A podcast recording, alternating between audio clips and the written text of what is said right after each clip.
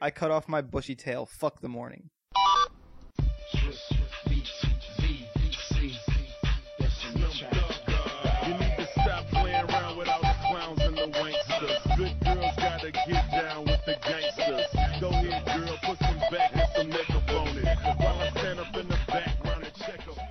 Welcome to episode 159 of the TryGames.net podcast, which in traditional fashion is being recorded before the previous episode is even up.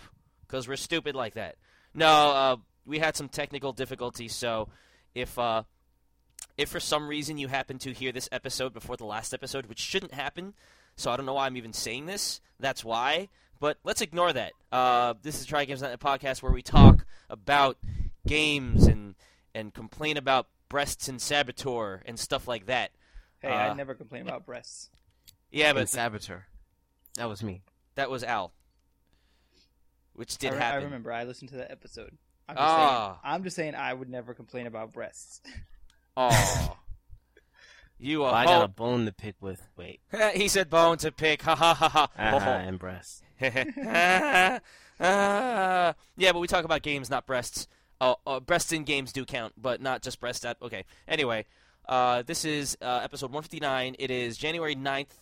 Um, it is almost noon, and we are up, bright-eyed and bushy-tailed. I'm here. Uh, I am your host, Austin, and I'm here with my co-hosts. That being the one with hair. His name is You say it. Al. Yeah. Yeah, Yeah. yeah. Yeah. And the one with less hair and lives in Massachusetts, his name is. uh, Pete and hi. You're supposed to say you say it. you say it. Pete. Yeah. Hi.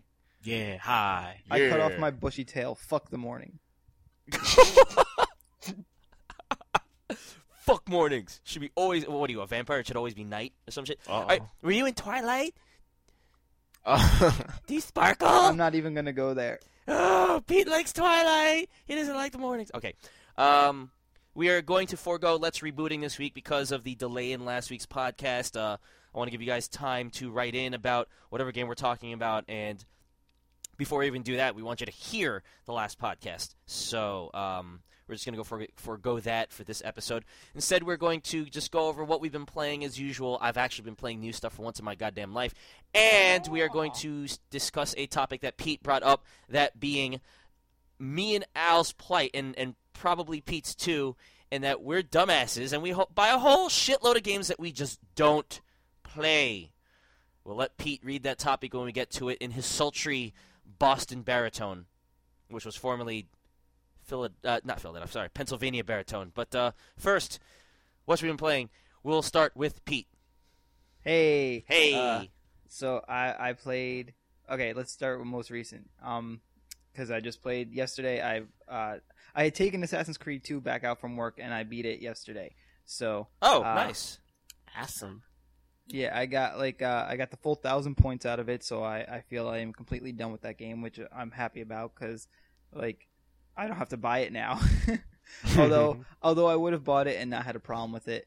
Um, so I talked about on the podcast before about how I feel like Assassin's Creed 2 versus Assassin's Creed 1. For some reason, I just liked Assassin's Creed 1 better, even though I will fully admit that Assassin's Creed 2 is a better game. Um, the mechanics are better, the animations are better, the combat's better. Like everything's pretty much better in Assassin's Creed 2. Uh, I just for some reason like I don't know. I, I, I just like the first one better for some stupid reason. Anyway, um, so rather than go into details about the game again, I'm just gonna say that uh, as far as like the storyline goes, uh, I don't want to spoil anything, but I just want to say Please this. Uh, no, I'm not going to. I just want to say this: that when the first game ended, I was like, "Wow, that was interesting. I wonder where they're going to go next." When the second game ending, I was like, "Jesus fucking Christ, what the hell are they going to do next?" Sounds like How the end can of they top this? Dexter. I've never seen Dexter. Oh man, you should. I keep Because it's you'll on have that same feeling after every season.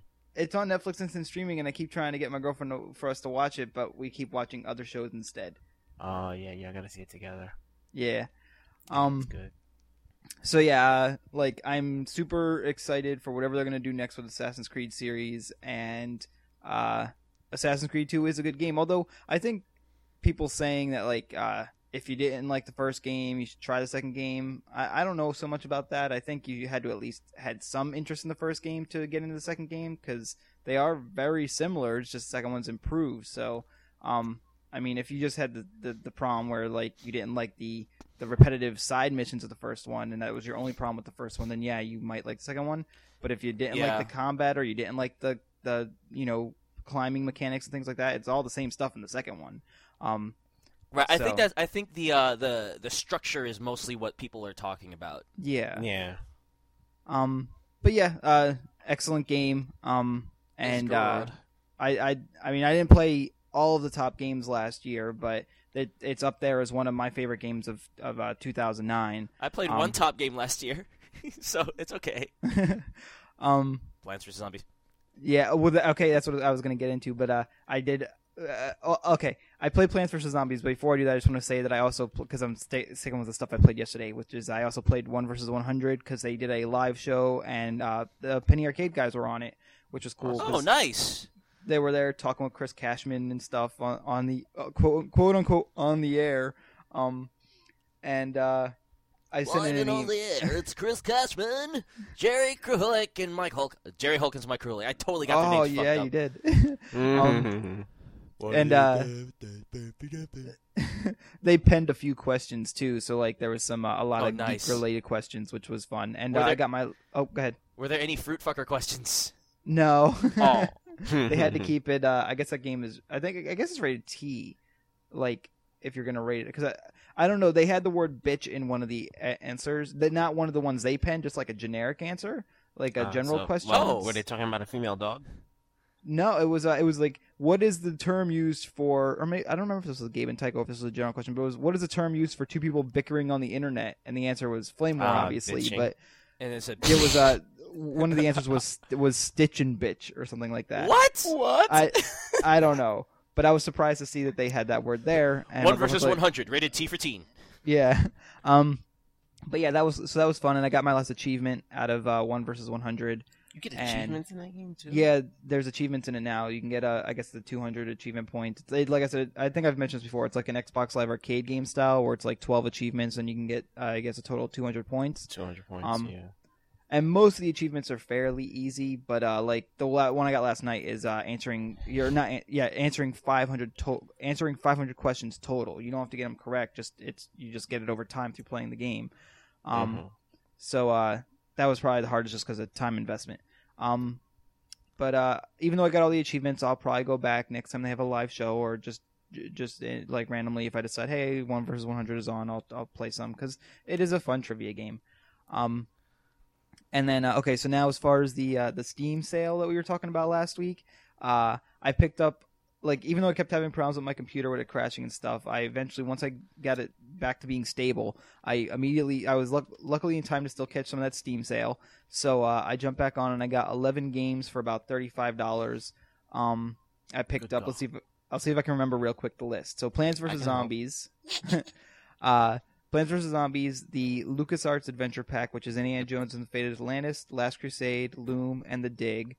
Uh, I picked up Star Wars: Knights of the Old Republic, um, Indigo Prophecy, uh, Beyond Good and Evil, the Oddworld pack, which is Oddworld Abe's Exodus, well, uh, uh, Abe's Odyssey and Abe's Exodus, and then the last game, which is uh, it's actually the game and its two expansions, was the Roller Coaster Tycoon Three Platinum pack, which has that and its two expansions. Can I stop you for Um, a quick second because you mentioned the Abe's thing? Uh-huh. Al, Al, when we were talking about it last week, and I was pondering whether or not to buy it because I wasn't sure if uh, it would work with XP, which is a dumb question because I had already played it on XP. Well, Mhm. I, I'm pondering no more because apparently I already bought it. Oh, huh? Like sometime, sometime in the last 12 months, I had already bought it for like two dollars or some shit like that. So Probably like when I bought it. yeah, there you go. Um, but I I feel like we all have that LucasArts thing because I have because I bought the whole LucasArts pack, um, not just the adventure pack, but it came with a whole bunch of like Star Wars shit, like Jedi Knight Two. So it must be what's that one called, Pete? Uh, probably, It's, it's, probably like a total pack or something. it's just like a Lucas. Yeah, uh, I don't think I have Kotor, but that's okay because I haven't. Oh, I do. What the hell? What? Ah!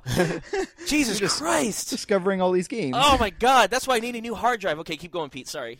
Um, well, uh, no, just in that regards, it would be nice if, like, when you're shopping on Steam's page or something like that, if it told you you already own the game or not. Because I noticed that, like, I th- I don't know if it does it when you're in the Steam client. I, f- I forget, but I was doing it on the Steam webpage, and even Client was, it does. Client it Yeah. does because uh, it, it, if you just if you just go scroll down, it'll show you all the stuff that you have not installed.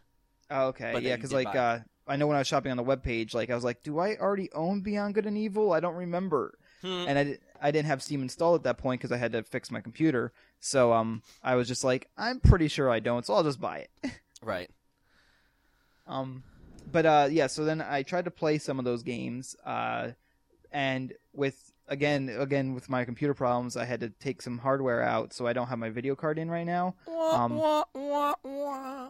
So like I couldn't. I tried playing some Roller Coaster Tycoon, and it was like running really choppy. I tried playing some Star Wars: Knights of the Old Republic, and that was running really choppy. Like whenever there was smoke on the screen, it dropped down about like two frames a second. Oh shit. Um, no, no, smoke. Yeah, so uh, the, like some of those games I just can't play. But Plants vs Zombies I can play. Um, And you could play that on anything. yeah, I don't know, And- 46 you could play that. I uh, I played through about the uh, first like I played through the daytime of the first area when you're like outside your lawn, and it got to the night section and started playing a little bit there. Um, but yeah, like everything you guys have been like, or I don't know, Al, I don't know if I've ever heard you say anything about the game if you've played it or not, but I know Austin talked about it like for like ten weeks in a row. Oh yeah. I'm And, almost uh, finished with it. Oh, okay, so you do okay. I, I just remember I recall Austin always ranting, raving about it, but I don't remember if I don't remember if you did or not. Um, either way, uh, it is awesome and uh, definitely sucked me in. I um, I would have kept playing except that I wanted to at least try the other games I had purchased during the Steam sale to see how they worked. Um, but now that I know that's pretty much the only one I, I can run right now, that'll probably be my go-to game. uh, but there's nothing wrong with that. It's a lot of fun and uh, yeah, everything Austin said is right, so everybody should go buy it. It's like fucking driving. Like there's so many things to pay attention to in this like, one little window. Yeah, I like. I felt like at least for the first stages, like the first ten stages, or whatever, I was kind of using the same basic strategy. Though Yeah. I'm sure, I'm sure it gets like because later on you get like a lot more plans, so my strategy might change. But it's it's always for me been drop all the sunflowers in the back row, pea Yep. shooters in front of them, freeze guys in front of them. Like it's pretty much been my uh my go to strategy. Um, How far are you? uh, I'm a few stages into the night. The the I guess I don't know if it's if that's considered uh section two dash something. Uh, It's- yes, Yeah, I believe so. Yeah, one is daytime, two is two is nighttime, and then three, four, and five. Uh, I'm not gonna spoil it. So Yeah. So I'm d- I'm in the nighttime part right now. Um. But uh, yeah, it's it's an awesome game, and that's all I have to say about that. I that's played- all I have to say about that. I only think I should take you home to Greenbow, Alabama. Sorry. The only other thing that I played obviously was Dragon Age and more Call of Duty Modern Warfare 2. But I with uh, I just wanted to mention with Modern Warfare 2, I finally got to the when you rank up in that, um, you get to event like the way they work their multiplayer is uh, you can only pick a few standard multiplayer matches when you start the game because you're like of your low rank and you have to earn ranks and rank you you have to earn the ability to play some of the more advanced multiplayer uh, types. So I finally opened up the type to play hardcore multiplayer deathmatch, which is basically it's uh, multiplayer without any kind of HUD, and um, uh, friendly fire and everything is on. I don't, I don't not sure if it's on in the regular team deathmatch and stuff. But uh, so yeah, I play hardcore team de- deathmatch, which is uh, really fun. Um, it reminds me a lot playing it that way reminds me of like Counter Strike and stuff. Like it's a lot more methodical. Well, I guess depending on how you play Counter Strike. when when I played Counter Strike with my teams and stuff, like we played like very methodical, very formulaic, formulaic. Um, and playing uh, Modern Warfare 2 in that environment, it was definitely it definitely felt more like that instead of everybody just running everywhere like ah. Um, I can imagine an actual war being like that. Everybody's just running at all locations, just screaming at the top of their lungs. yeah. Um. So yeah. Uh. If for yeah, I, I'm glad I opened that up because it definitely changed the multiplayer environment for me, and I'm enjoying it much more. And that's all I've played as far as I remember until I remember something else later. Which you will. Dragon Age and Modern Warfare 2 go together like peas and carrots. How what you been playing? Did I mention that I finished Assassin's Creed on 158? I, uh, I you you mentioned it to me personally. I am not sure if you said it on the air. Um, Pete, do you remember me saying anything about Assassin's Creed finishing it? I vaguely remember you mentioning it. I don't remember if you mentioned finishing it. I don't listen to Well. you. That's fucked. That's fucked. I'm just Well. kidding. For the record, I finished Assassin's Creed, and um, yeah, that I hmm, it was interesting. Uh, I played through the last bits of the game just with um doing the bare minimum or anything that I came up to because I was playing like a lot of the middle of the game, just doing everything, which of course meant a lot of repetitions. But I didn't really mind it. I, I kind of realized that I learned a lot more about my target and how I should go about getting my target to be dead uh, by getting more of the information, which is natural. But then I realized that, you know, it was taking way too long to finish the game. So I decided that I was going to just get three and get one with a map and one with information and like another one with either map or information. But I really kind of needed a map. And I just pretty much went balls out on the on the bosses because like later on they don't even like give you an opportunity to really uh sneak around and get the guys um Mhm. pete you would know well you might remember what i'm talking about yeah. but um i just have to mention specifically that i hate hate hate hate hate the docks Yeah, I know which part you're talking about. um, it's just it's just stupid that that you you died the second you touch water, but What? like yeah, Well, you can, so so you- there's no swimming in this. there's Not no in the swimming first in, one, in, no. uh, Okay. and so they for someone who dies the second they touch water, they give you a, s- uh, an area where you're surrounded by water. Oh. it's it's annoying as hell. And that I I was basically forced to go balls out because it was like there's way too many ways for you to land in the water. Half of it is computer related, and the other half is just can you know user experience related. Computer Um, computer related? Yeah, you know, like there's AI characters who will push you into the water. Oh, oh, oh, okay. I was like, huh? Yeah, and like if I you like, into a fight, Does the I was like, does the animus push you into the water? I don't No, that. no. Um, but then the other is like, oh, I want to jump this way, and the guy jumps the other fucking way, and you're like, Ah. I gotta do this shit over again. But um, once I decided, you know, forget about trying to do this the right way. Um, I'm just gonna do it. I did it, and apparently I did it the right way, because I, I at the end of the game I got the achievement where you uh, assassinate everybody with a full DNA bar. Yeah. Uh, so I was happy with that because I, I was kind of like, well, at this point, I didn't do it, so I don't care. Uh, but it, it, it said that I did it, so I did it. And I finished that. I um, actually borrowed from a friend of mine Assassin's Creed Bloodlines for a PSP.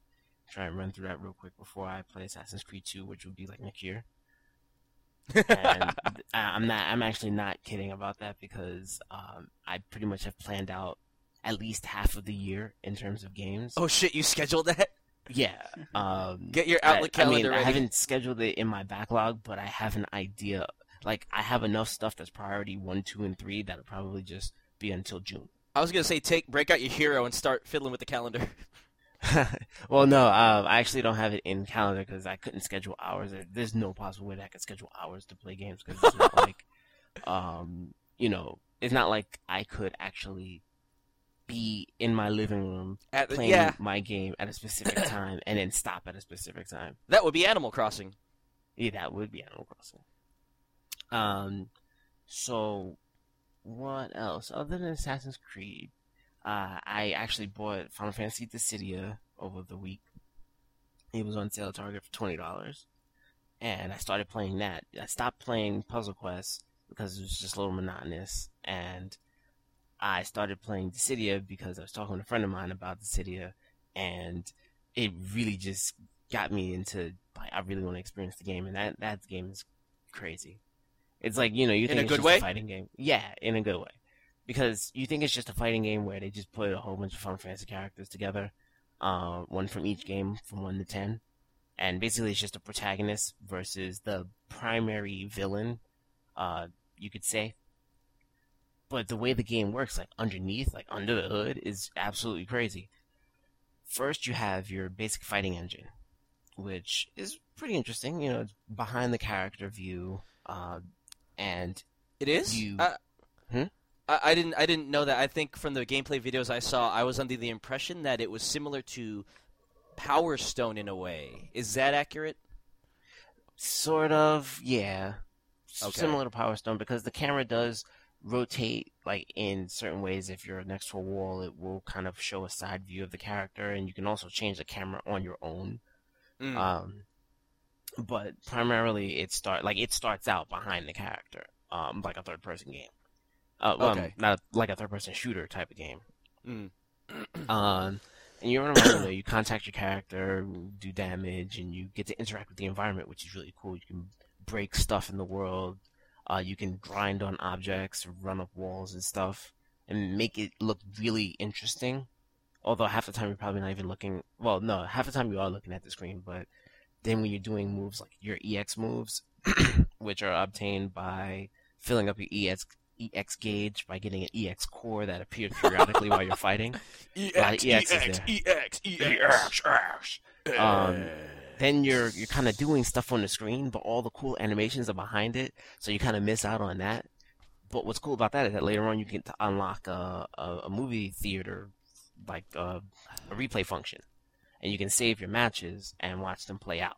Mm. Um, so now, of course, the game works. I'll just lay it down real quick.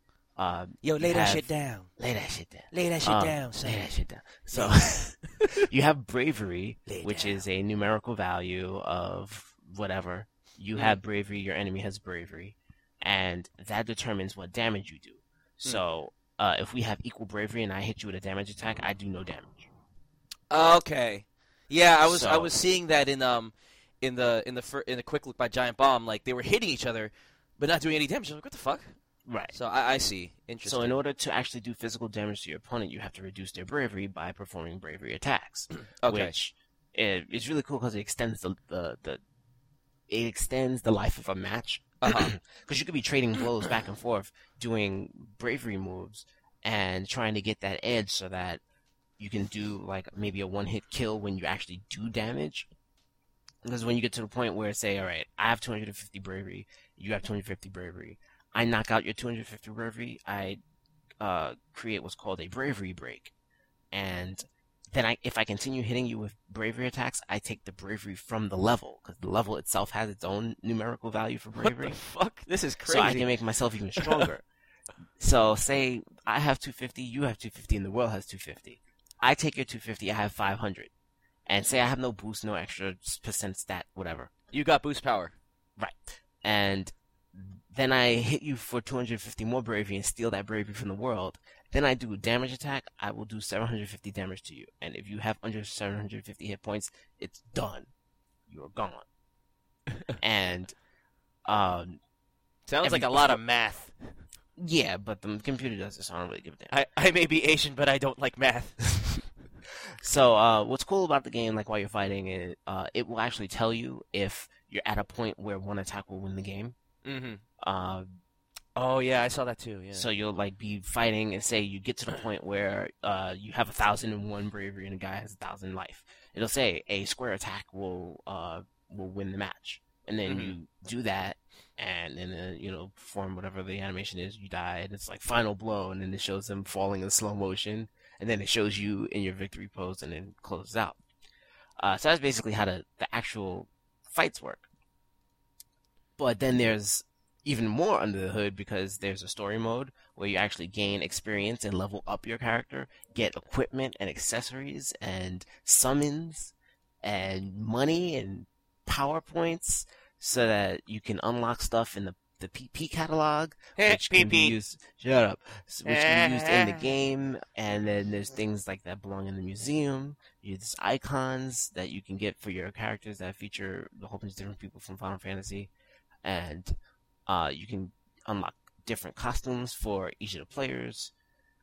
You can, uh, while you're fighting, you can actually uh, not you can actually. The game has a separate feature where there's a chocobo walking down a road or, or down a field of grass, and for every fight that you create, the chocobo moves up a step, and this is called the play plan. And it's Is that the on- game board that you were talking about before to me offline, No, or is it something the game else? board is the uh the way you play the story mode, where the goal is to get from where you start to the end of the level, and there may be obstacles in the way which create fights or have treasure, things like that. And then Uh-huh. every time you move, you lose what's called a destiny point, and the objective is to get to the end with as many destiny points as you can, so that you can get more story points. As you get more story points at the end, you get to unlock more bonuses when you finish the story of that character.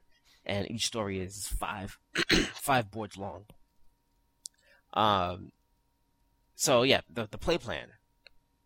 And before you start your game, you can uh set your amount of play. Like you it asks you how much do you think you'll be playing this game. Oh, And interesting. Okay. They give you an option of casual, average, or hardcore Uh huh. and that creates the play plan.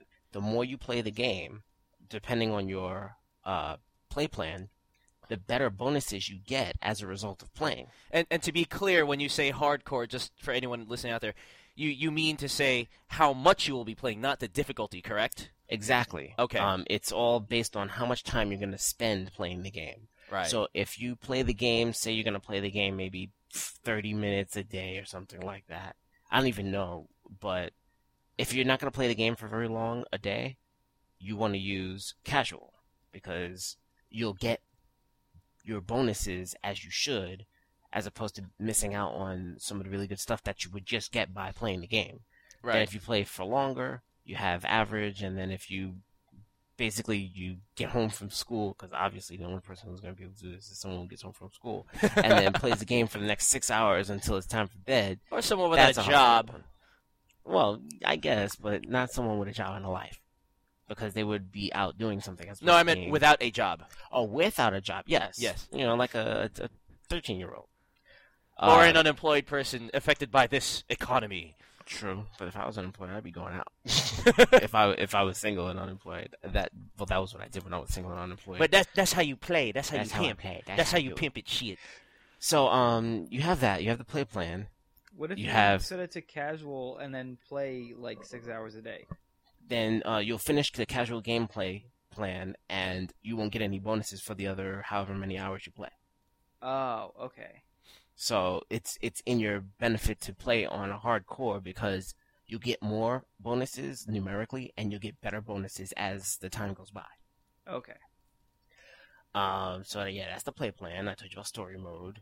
Um, there's a communications mode where you can trade uh, friend cards with other people, and they have that kind of um, uh, walkabout mode, like the Nintendogs bark mode. Ah, yes. You yes. can get people's friend codes, and that is another feature in the game or something I don't even remember.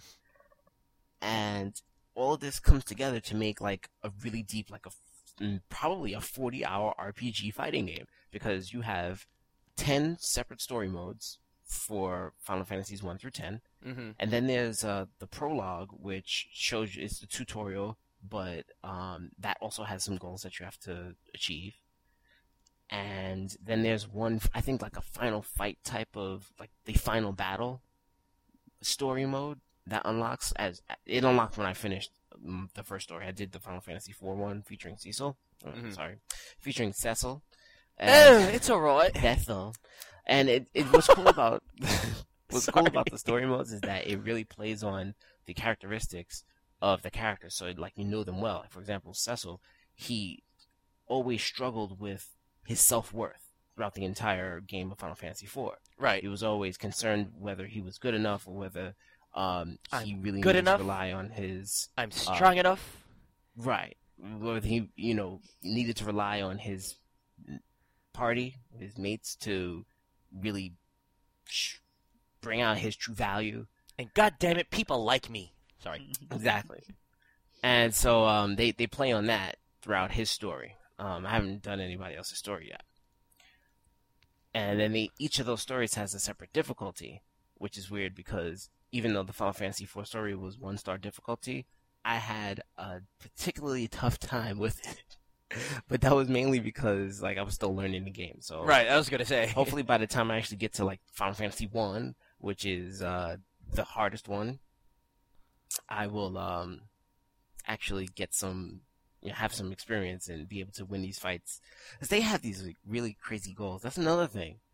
Uh, they give you goals so that you can gain destiny points in the middle of a, a, a level, hmm and gaining those destiny points will assist you in ending the level with destiny points. Because usually, if you didn't get any, you would end it with zero destiny points. You won't get any bonus. But some of these goals are like win the battle in ten seconds. Uh, some of those are easy because you fight against uh, enemies lower level than you. But then there's some that are kind of hard, like um, achieve a critical hit in ten seconds. Oh shit! Now, you can trigger a critical hit, but it's kind of hard when you're fighting against somebody either your level or a little higher, and they actually do stuff to get away from you, or you know you got to do a bravery break in ten seconds, and they have a lot of bravery. So Mhm. those kind of things get kind of tough and kind of frustrating, especially since if you lose and you retry, that counts against you. If you lose and you quit, that counts against you even more. Rage quit. Yeah, I mean, it, you know, stuff like that. Like, it really kind of uh, forces you to be perfect or to be as good as you can. And if you're not, it kind of, it, well, for me, when I wasn't, it frustrated me because I was like, damn, I'm gonna get penalized for this, and it's gonna stay on my record, or well, not staying on the record, but Right. It- Uh, it's it's logged, right? it's it's no, it's actually not logged. That was one thing I was surprised about. Or you just meant your don't mental record. like you know statistics like how many times you attacked or how much damage you did or how many times you retried but at the end of the story that retry that you did so that you can get a, an item will be minus 10 off of your story points which will take away from your bonuses at the end of the story Gotcha. uh, so i'm not talking about the city anymore because it's, it's you can talk about the city for like a whole podcast probably i also played Well, we uh, should all play it and then do do a let's rebooting. yeah that, that'll be a whole episode right it. there Oh, Why that's not? right. You don't have a PSP. oh okay PSP. PSP. PSP. so All I I want for played- Christmas is a PSP. Do you remember that stupid shit? Um, I played a few minutes of Soul Calibur 4 for PS3, and good golly, that game is beautiful. A tale of souls and swords. And now I feel like I want to play Soul Calibur 3 because I feel like I missed something because of the intro No. to Soul Calibur 4. You ain't like, mi- what? This is like that? You ain't mi- like that? You ain't miss shit. I bet I Gameplay wise, yeah. Yeah. But I'm just talking about like with what little The experience. there is. Yeah. uh, because they just drop you like into you know previously on Soul Calibur three, and The following takes place. so um, yeah, I played a second of that, and that that's a really nice looking game, and Darth Vader's pretty gangster like with his moves. You can knock somebody on the floor and then force grip them by the throat, and throw them across, uh, kind of throw them back across the screen sometimes. Uh, to be to be clear and to reiterate, you have the PS3 version. This is why you have Darth Vader, correct? exactly. Okay. Just making sure that people out there realize that. Oh yeah, I, I said that when I I said I had a few seconds to play. Oh, you did. Okay. Yeah. Um, A question before you go on. I, I Yeah. forget. Did they make Yoda available for download? And yeah, then- I think you got to pay for it. right. That's what I mean. Like, did they make the, the cross-platform ones available for pay? Mm-hmm. Okay. So yeah, figures. Just making Yeah, sure. Yeah. I think they did that like a few weeks or um, or a couple of months after. Into the yeah. uh, probably like I think two or five dollars To quote Giant Bomb, I like boobs. oh yeah, that that's what game he was talking about. I don't even wa- I, I now I don't even want to play with I because then all I'm gonna think of Oh, is that one scene where he says I like boobs and the boobs jiggling from the Oh camera. God. Um, Is there, is there like a like a boobless mode or not boobless? boobless mode? Every chick's a The- dude. I mode. should, no, I should say, is there a, is there a, a cost a, a costume that she can wear that's a little bit more decent? She wouldn't be Ivy if there was. This is true, but maybe she could be like Mother Goose Ivy. I don't know. Yeah, and then she'd also have wrinkles. Oh god, let me not think about Ivy with wrinkles. and Young Mo- young Mother clothes. Goose Ivy, Young Mother Goose Ivy. Um, Mother Gosling, Mother Gosling Ivy. There you go. Mother Gosling. I think that concludes what I've been playing. Um, I'm just gonna look at Steam because I know I've been playing some Steam stuff. Uh, Playing something else. And I also bought Serious Sam: The First Encounter HD. Uh, haven't played it yet, but I did. Ah, and install it. yourself. No, I have not played anything for Steam this week. I th- yeah. Oh, I know what I played. Oh, Yeah. yeah. Uh, dummy. yeah. This week, I spent pretty much the entire week, which went by in a matter of two hours, honestly. I mean, I was awake for most of this week because I think I only slept four to five hours each day. Uh huh. But I feel like this week went by so fast, although I was awake for most of it. Maybe Yeah, that's weird. why, because it's all a blur.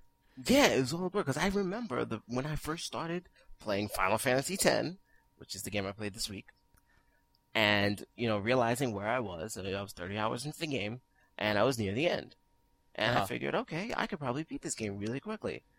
And now it's Saturday. I started the game on Monday. Saturday, I am now 40, almost 45 hours into the game, and I'm at the very last part. Mm-hmm. And um, I would just like to say that I really wish this game was over now.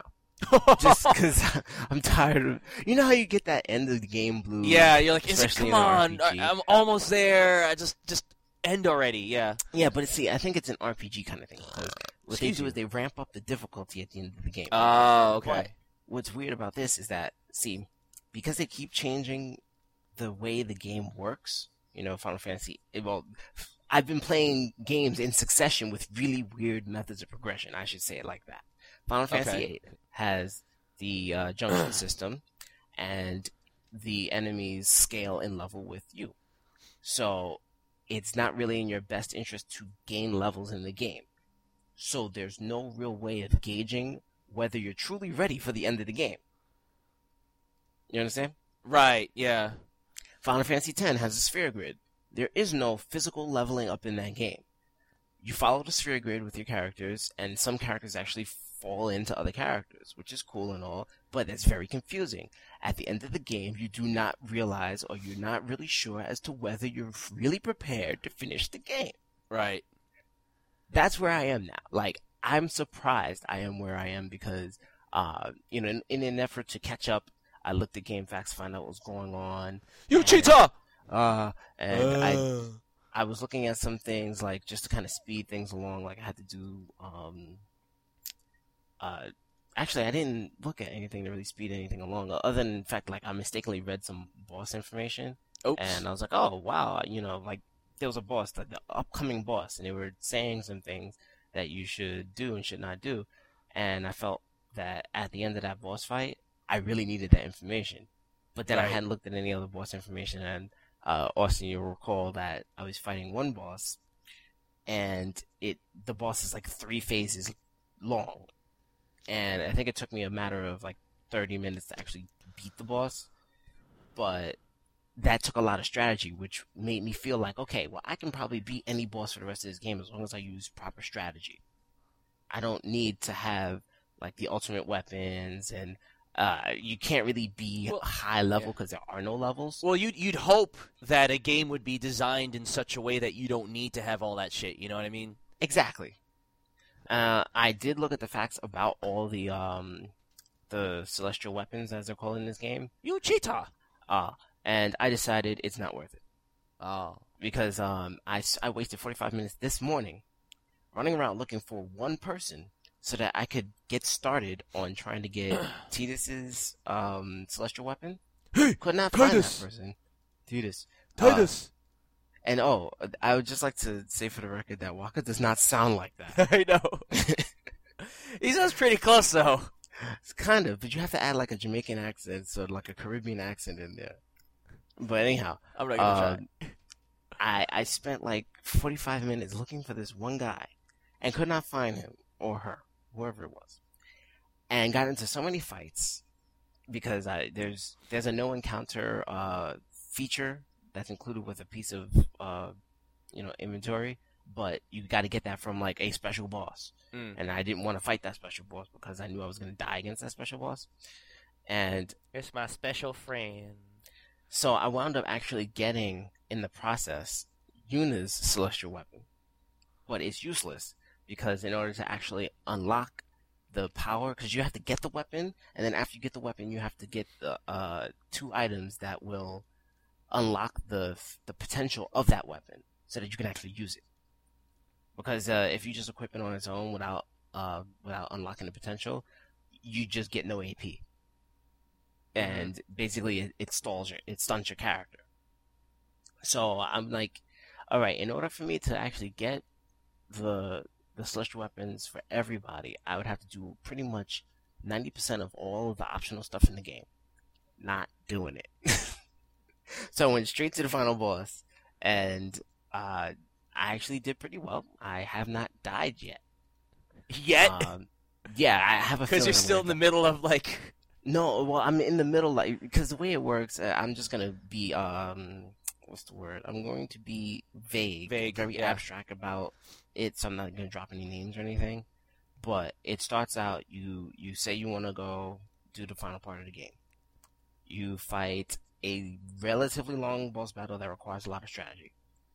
Then, you fight another boss battle, which is, uh, a doomsday boss you know, a boss that you have to, like Odin, you have to beat the boss before it does its mega Oh, okay. attack. Yeah, gotcha. And that was kind of hard because I was like, how the hell am I going to take over?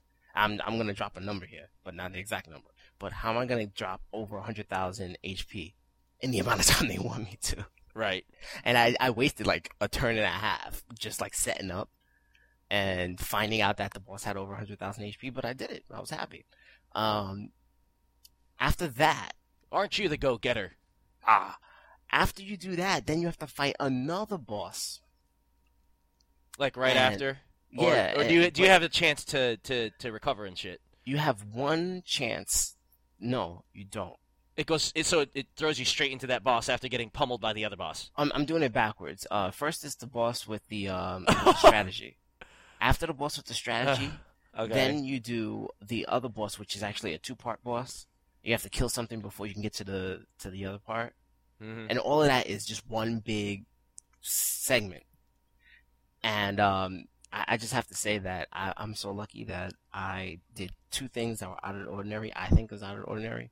Uh, first off, I learned Ultima uh, on Yuna of all people. Uh, I had unlocked Ultima because I think Wait, why why do you say it like that? What, oh, what is because it? uh, sphere grid is so far away. Because uh, it seems like the uh, Ultima is in the center of Kimahri's sphere grid. So Kimahri is the one usually who would unlock it. I see. Okay, it's just not something that she would normally learn. Exactly. But I figured since uh, at the present time, Yuna had a higher magic value than Lulu, I would give it to Yuna, and it's a black magic spell. So you know she's she has all white magic, and no black magic. So I did um. I I taught her Ultima, which is 90 MP, and she's got a couple of um. She's got like limited amount of MP, but she's also responsible for healing. So then I decided to throw Osmos her way. And now her magic is so high that if she does Osmos on on a boss or an enemy, she takes more than enough MP such that they have zero MP by the time I want to like use Osmos with Lulu, Mhm. who actually learns it. And I taught Ultima also to Kimahri, but it's useless because it takes off like no health. Um, I also oh, those are two things I did. I taught her Osmos and I taught her Ultima. So now when I'm like in a stitch, uh, I will cast the heaviest magic with Lulu and I'll cast Ultima with Yuna and it'll be tons and tons of damage. Then I'll cast Osmos and then do it again. And then I'll get Bahamut out there and I'll do a Mega Flare. And I'm like, okay, that should be good. That's kind of how I got through. Then I got to save and then I did the Doomsday boss. And then after Doomsday boss, I have a dungeon to go through, in the middle of which is a boss. And I just finished that boss, and now I have to continue a dungeon. I'm like, when is this game gonna end? Never. I think I'm. I think I have like the final boss. That's the only boss that's coming up now. But Or so it wants you to think. Maybe not. I know, It just wants you to think that. and and now I'm like at the point where every enemy is an enemy I don't feel like fighting, and thank goodness I can I, I can use Cheetahs and flee. That's how It- that's how I felt in Final Fantasy IV on the moon the first time. Yep, When they kept on too. dropping giants on me, I'm like, I, I can't, I can't, de- I, I- can't deal with this. LR, LR, LR. But you know what the problem is with Final Fantasy IV? Your face, what? you you there are quite a few. Well, I think there may only be one. There was that yeah, you can't run away from. I know. There's there was like one. I think it was only the I. I'm just saying. I'm just saying. I got the feeling, Oh yeah, yeah. But um, I got that feeling too. Like, like when the I get me the fuck out of here feeling. Mm-hmm. I played on uh, Super Nintendo. That was all I did. I ran from every single enemy at that. In, in. I'm like, I can't deal with this. Except for the behemoths, of course, you can't run from. Right. Exactly. Then- Then you're like, oh shit, I should have stayed and leveled up. Pretty much. Uh, so that's where I am in Final Fantasy X. I'm at a point where I just want to be finished with it, and I'm also at a point where uh, they want me to fight, and I don't want to. I wish I had no encounters, but I Aw. don't want to fight that boss. Oh. Oh. Oh. Oh, so now I'm done. What's it? What have you Da, been da, playing? da, da, da, da, da, da, da, da, da, da, da. Sorry. Well, I'll tell you what I am playing at this very moment: Plants vs Zombies. Mm-mm-mm. I'm trying to test my multitasking ability, and so far I've been kicking ass, but I've only been playing the beginning stages. Anyway, um, Oh, you cheater. You'll see the, well, no, it's because of the fact that yesterday I beat the game for a second time, so it cycles me back to the beginning. And the reason why I'm doing this is so I can grow the stupid wisdom tree and then collect every plant for my garden and then buy everything in the inventory. So, yeah, I'm, I'm getting a little uh, uh, what's it called completist about this game. mm-hmm. Um, what I played for, I actually played a game for GameSpot for review. Uh, I played Phantasy Star Zero, uh, which is pretty much Phantasy Star Online for the DS. Yep. Like, I think um, I haven't played Phantasy Star Universe. I haven't either. I did look at it, but it, it's pretty much the same. Well, I heard they changed up some of the more granular systems, Mhm. and I think with uh with Phantasy Star Zero, it's it's almost back to basics. Um, the levels are randomized. Uh, it, it, it gives you about seven areas offline single player, and that there's some exclusive online multiplayer modes, which which baffles me. I don't know why they didn't bother including them in the in the single player Wait, like- wait. Oh, you said offline multiplayer or online multiplayer? online. Oh, okay, okay. Um, well, I, I should say there are maps. There are maps that are exclusive to, and I shouldn't even call them maps because they're not fucking maps. They're random areas. But there are environments, I should say, exclusive to um, when you're not in the story mode. Mm-hmm. And that, like I was saying, that that frustrates me because it's just like, okay, well, the story mode has seven environments, okay, and the game through all the missions that you take in story mode, all right, they recycle. And so one mission that takes place in the in the wetlands would be like, okay, um, beat, uh, collect this strange slime for the mayor. Mm-hmm. So you run through the wetlands, you kick the shit out of uh, you kick the shit out of um, uh, uh, this octopus, this giant octopus at the end of the level, and you collect the giant octopus. Giant shark versus mega octopus. Um, so you got that right, and then you get another mission that says, "Oh, uh, escort these children through the wetland and protect them."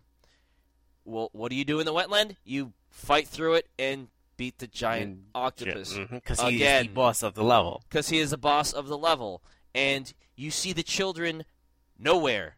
You don't escort them. You j- it's basically all like superficial. It basically you know that you're escorting the children because random dialogue pops up that uh, random dialogue pops up that's that that has you talking to said children. Okay, But you There's don't a- actually see them. but you're not actually escorting them anywhere. There's this other mission where it's like, oh, um, explore these uh, ruins and find out what is on like some security video in like whatever. So you fight through the ruins and then you come upon this like computer room that has like security tapes and everything, and you get to see like a, a, a tape showing some battle that happened in the past, and then all of a sudden, um, one of the main bad guys of the game comes after you in his big two-part spaceship. Oh, it's big and scary and all that shit. Okay.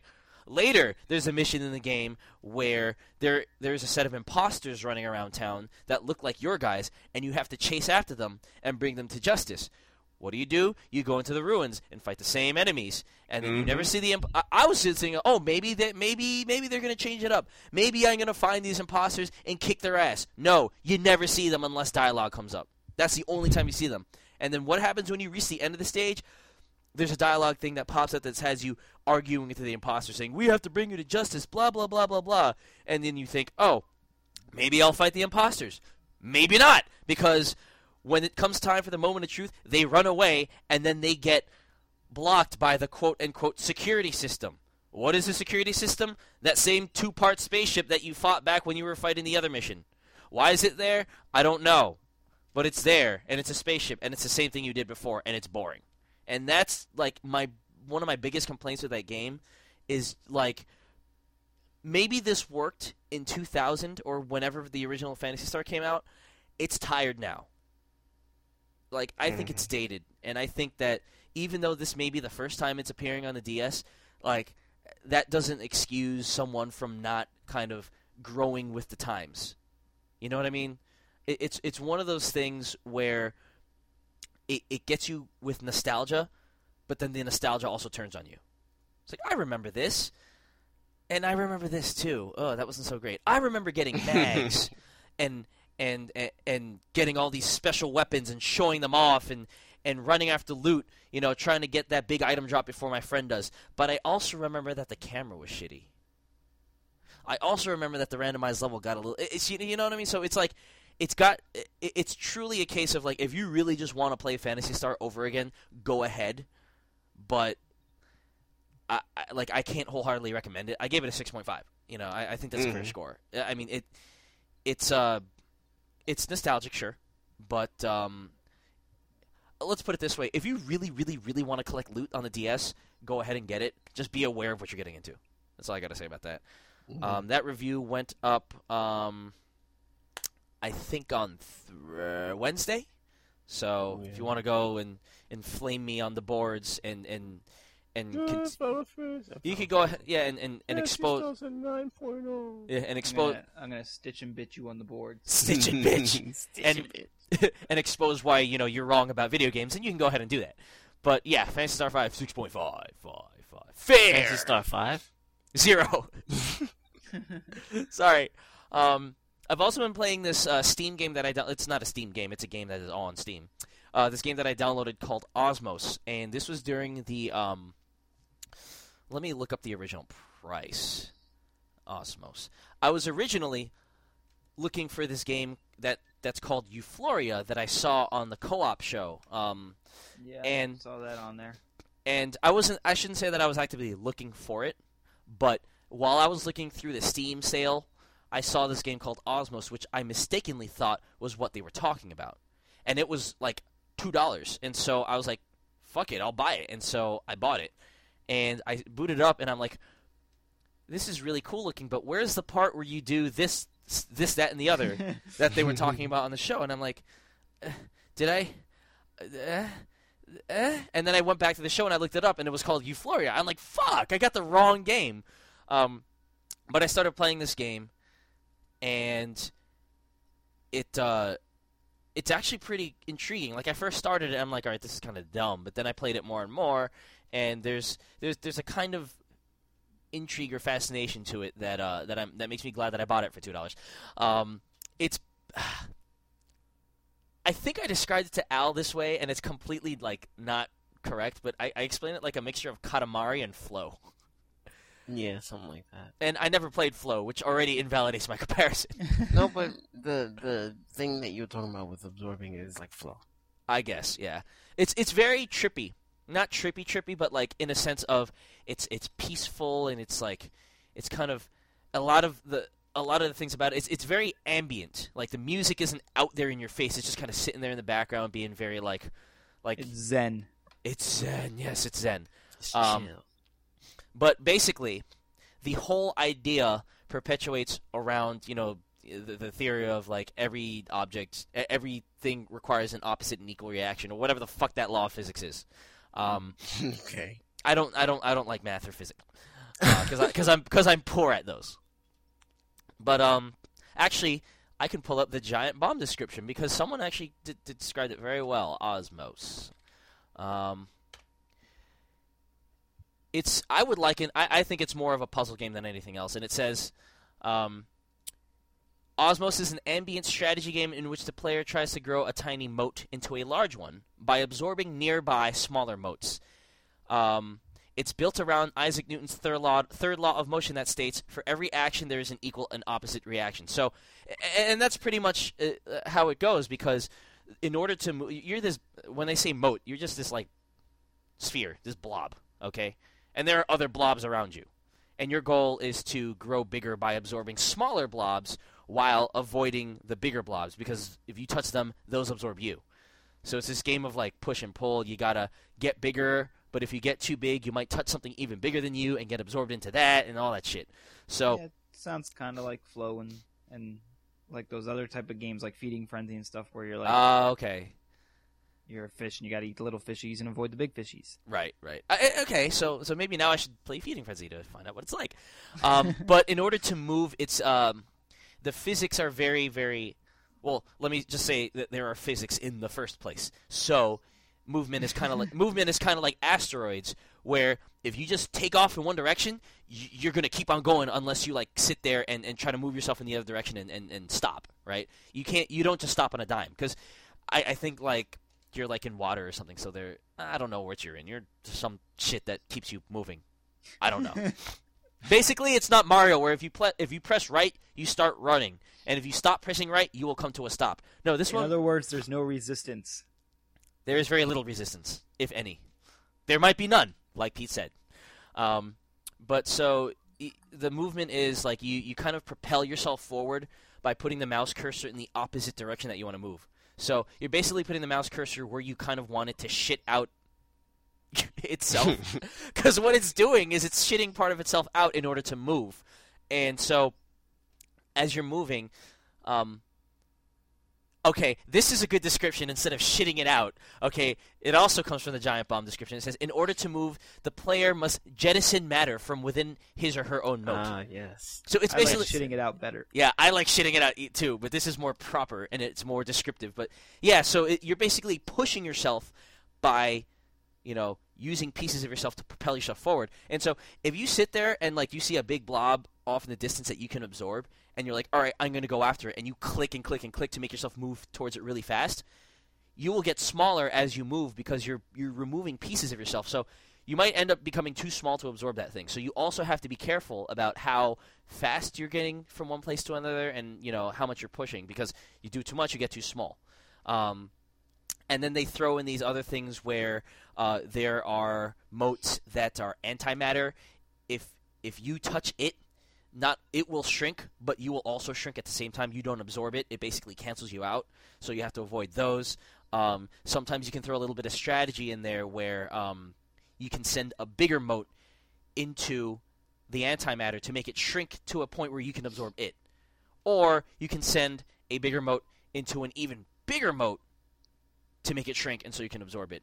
Basically, like the physics are everywhere. So remember how I said that you're shitting yourself out in pieces to move? Like Oh, I remember that. really, it was so long ago. But um, yeah, and, and as you're shitting, as you're shitting pieces of yourself out, like they don't just disappear. Like they stay on the playing field. So It's a stinky game. it's a stinky game. it's stanky stanky, and the kakaduki.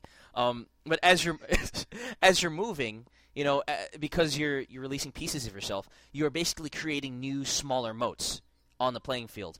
Um, and at the same time, just the very act of movement, you know, it it it, it creates. Um, because of the physics, like anything that's kind of behind you will will react as a as a result of you moving. You know, like if you're if if like the banana in the tailpipe thing, right? If you put a banana in a tailpipe, the car will not move because the gas is trying to get out, but it can't, right? Until eventually the banana gets blown out of the tailpipe. And if you haven't seen Beverly Hills Cop, to not catch that reference, you suck at life, and you should go watch that movie. Um, but so that's why I was saying you can move other motes into other things strict just by like you, you can kind of position yourself in front of a mote and then propel yourself away from it in effect propelling that mote in the opposite direction it's very confusing the way i'm describing it you should go watch a gameplay video and just ignore me but it gets um, there's this one other stage where in al i'm not sure if you ended up watching the video but I didn't get to it. there's this one other there's this one other type of stage where you know the, the normal stage is just a whole bunch of blobs and you're just moving your guy around trying to absorb things and avoid big things. But there's another stage where you're actually in an orbit. Like there's this big ass like thing called the i forgot what they call it like the the the, the something. That really helps i know. There's Um, something, something, something dark side. the the repulse uh, the attractor i guess. Okay.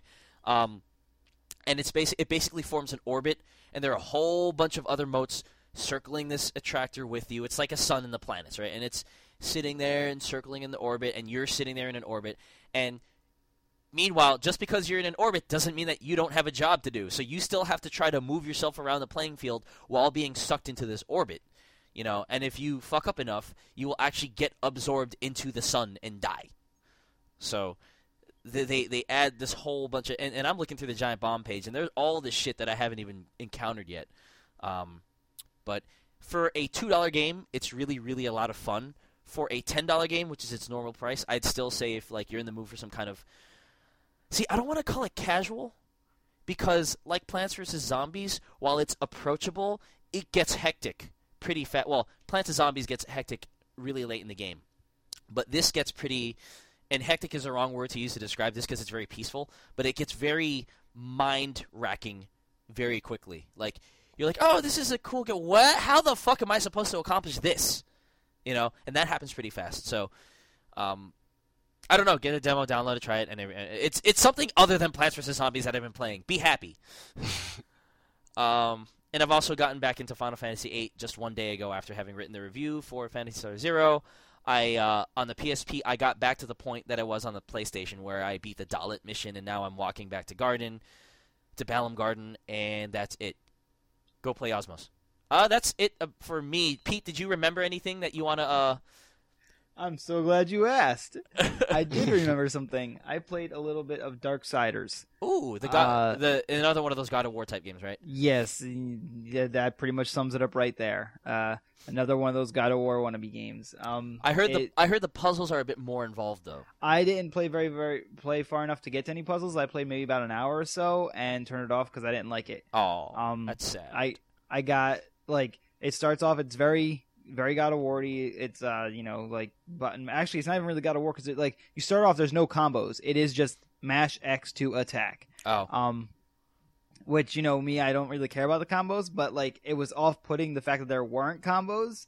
Um, the fact that it was just mash X to attack, I was like, wow, did they even like try, Try? to do anything? Right. Yeah, which I guess maybe you open up combos later or something, but I mean, in my little bit short time playing it, it, it was just it really was just mash X to attack the whole time, and then uh, the the graphics were like I was expecting like something dark and gritty and like I, I and it's very bright and colorful from what yeah, I saw. it it looks almost like it- it's almost like Crackdown or something like the the art style. I mean, it's Is- not that it's not that cartoony and cel shaded, but like it to me it looked closer to Crackdown than than it did God of War. You know in what? terms of visual aesthetics. I will say one thing though. I'm getting tired of like the realistic, like gritty, grimy looking shit. Like I like color. I, I like do color, too, and but I don't. Yeah. in ahead, this sorry. game that is about you know war you know one of the horsemen of the apocalypse i would expect it to be grimy and gritty and dark and the fact that it wasn't like that it's like i don't know it, it seemed I feel I, seemed- I feel like there are creative ways of getting around that though. Like I, I guess I'm basing this off of the video review that I saw on GameSpot, but I, I like the look of it a lot. uh well i don't know like you'd have to try it and see how you feel about it in motion and stuff but i felt it was too cartoony for its own good and um the fact that like your war and you're fighting uh, angels and demons, and demons are big hulking monster things, which you know makes sense. And then there's little, little imp demon stuff. So the demons weren't too bad, but the angels are like robots or something, or they're like in like these mech outfits, which is like really weird. Um, I, I didn't really, I wasn't digging that.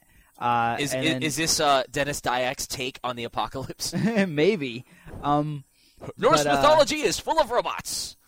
and they just had like had Too like, human coming out in 2020. gen looking like transitions of stuff like there'd be a part where like a building would crumble and then all of a sudden there'd be uh what, i can't remember it was like demon growth or something that you could climb up that What? was speci- specifically like layered in a path to get you to the next area that sounds So kind of it's like- perverted. Demon Yeah. growth. Hmm. I, I don't remember what it was actually called but it was basically like hey this wall is climbable Denus. um, so uh, yeah, I wasn't really into like that either. The I don't know. There's just so much of it that wasn't. None none of it spoke to me at all. So I was just like, you know, this game stuff. I, I I eventually got to a point where that's like, I, I guess the game is where it's supposed to start picking up, um, quote unquote. Uh, where this other you're supposed to meet this demon who wants to have a hearing with the council who is in charge of the horsemen of the apocalypse or something like that. I don't even fucking remember. The story is very weird. Um, You're very and weird. uh, like it's it's a conspiracy theory or a conspiracy plot or something to bring war down. Like like the horsemen are supposed to wait for the seven seals to be broken before they're called into action, And they didn't war- wait. You- Well, War, War thought didn't that they, yeah, War thought that they were all broken, and he went into action to fight the demons and angels, but they weren't. So Oh. he gets in trouble, and and uh, he has to redeem himself and stuff. And uh, so the council tells you to go meet this demon that wants a meeting with them. And then when, once I ran into him, he was like, "Okay, now I want you to collect 500 souls for me." Oh God! it's Star And I w- Fox Adventures all over again. Get me Bathmo Dance. BafomDads. At that at that point, I had about maybe 250, and that's when I turned off the game. You're like, fuck Um, this shit. Yeah, so it it wasn't doing jack squat for me. Maybe it'll be fun for other people. I don't know. From what I hear, it's supposed to turn into more of like a like like you said, it's got puzzle elements. People are saying that it's kind of like a Legend of Zelda type of game. That's what I heard. Yeah, that's that's what I was. Seeing. I didn't see that at all, but maybe it turns into that. I didn't like the hour that I played of it, and if a game can't grip me in the first hour or so, then why should I even bother continuing? You're like Gabe. I guess, yeah. Um. Either way, uh, yeah. So that that was the game that I remember that I played, and that that's all about that. Let's move on. That's a well. Before we move on, that's a very Oh. interesting point that we should discuss as a discussion topic one day. Why bother playing a game af- uh, after an hour if it doesn't grip you? Yeah, And like, I I'm sometimes I'm that way, but a lot of the times I'm just like, you know, the, that one hour of pain could be worth like nine hours of fantastic gameplay. And I I could try to think of some games right now that uh that have that for which that has happened to me. Like I start playing and I'm just like, uh, uh. This is uh, oh shit! This is actually really good. Can't think of any right now, but like I'm sh- no, I, I'm not, and I'm not saying that to be funny. I'm because like No, I, I I. I haven't been thinking of this predicament, but like I'm sure that there's shit out there that you know you start out and it's kind of shitty, but in the end it's totally worth it. So I think from the thing for me is just the the the risk of wasted time because like it can be a game can be quite a big time investment. Like with movies and books and stuff like that, I will even if it doesn't grip me right away, I'll sometimes plug away. Sometimes through an entire book that I absolutely hate, I'll read the entire thing, hoping that it will redeem itself in the end. Um, but that's because like I mean, books can be a time investment too, but even those might not be as big a time investment as some games. Um, and I think that's the problem is that I like if if I'm wasting an hour of this game and I'm not enjoying it, like what's to say that I might enjoy the next nine hours? I could play the next eight hours and be like, man, why did I even bother? You know. Uh, so I don't know. yeah, But- that, that's that's why you know I'm glad that I'm not the only person in the world playing video games. that you know Yeah. I, c- I could be like, look, does this get better? And if someone says yes, you should probably give it a shot, then I'll you know I'll do it. right. Um, Anyway, uh, like you said, we can maybe shelve that for a topic for another time. Oh, but speaking of shelving, our main topic is coming up about buying games that we put on the shelf, but we'll be right back after a sync up.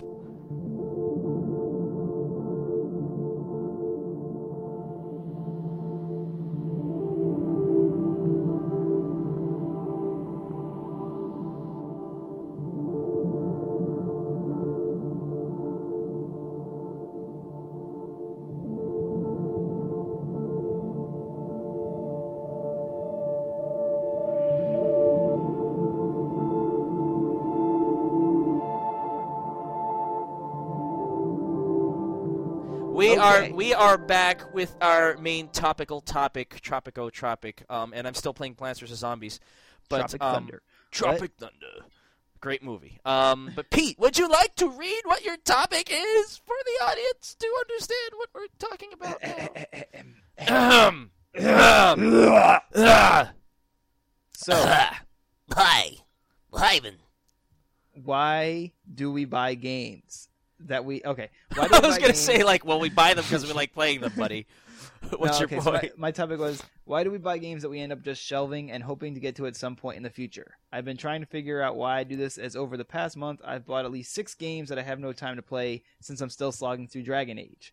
Um, and then I just put if there's already a topic set that we could shelve this one for later. Har har. Anyway, Har har. let's start. Let's start. Um, This is my topic. I choose. Okay, Austin, you said um. You can go first. well, I'm going first regardless. It's I'll I'll pull the Garnet and say it's my goddamn show, which is not true, but because I'm not Garnet. But um, I think I I, I feel like Al and I have sim will have similar responses. Uh, I could be I probably am wrong, but that's what I'm feeling. Like, especially with games that uh, that are not entirely popular. I, I and and I and I should bring up Atlas games for example. Mhm. I feel like they're they're going to go away. It, it, it happened with shit like Phoenix Wright, okay, where after like I think I bought it right away, but Al, I think you waited to buy it, right? Phoenix Wright. The original one. I one. actually didn't know about the game and bought the Japanese one when I learned about it from Right. you. And you had to buy the Japanese one because in the states it, It was, a limited print run. Yes, this is before they reproduced the print. Before it got Right, famous exactly. again. Right, and so that type of shit makes me paranoid. Um, you know, there, there are games that Konami doesn't print. Like back when the DS was completely new, and I thought that I actually wanted to play Lost in Blue, which you know, after buying the game and trying to play it, I realize now that I don't want to play Lost in Blue. Oh, Um, good game. Huh? That's a good game. I don't. I didn't think it was bad, but I just couldn't.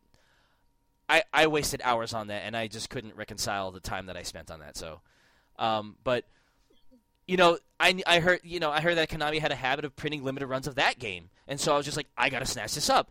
And when I didn't snatch it up, the only place I could find it was on Konami's online store. You know, and so so it's t- things like that. When when a game comes out that I have some interest in, I'm like, shit, I gotta get this before it goes out of print. Um, but that habit kind of carries over into the more popular games where I'm just like, I kind of want to be able to talk about it with all my friends and everyone else who's playing it.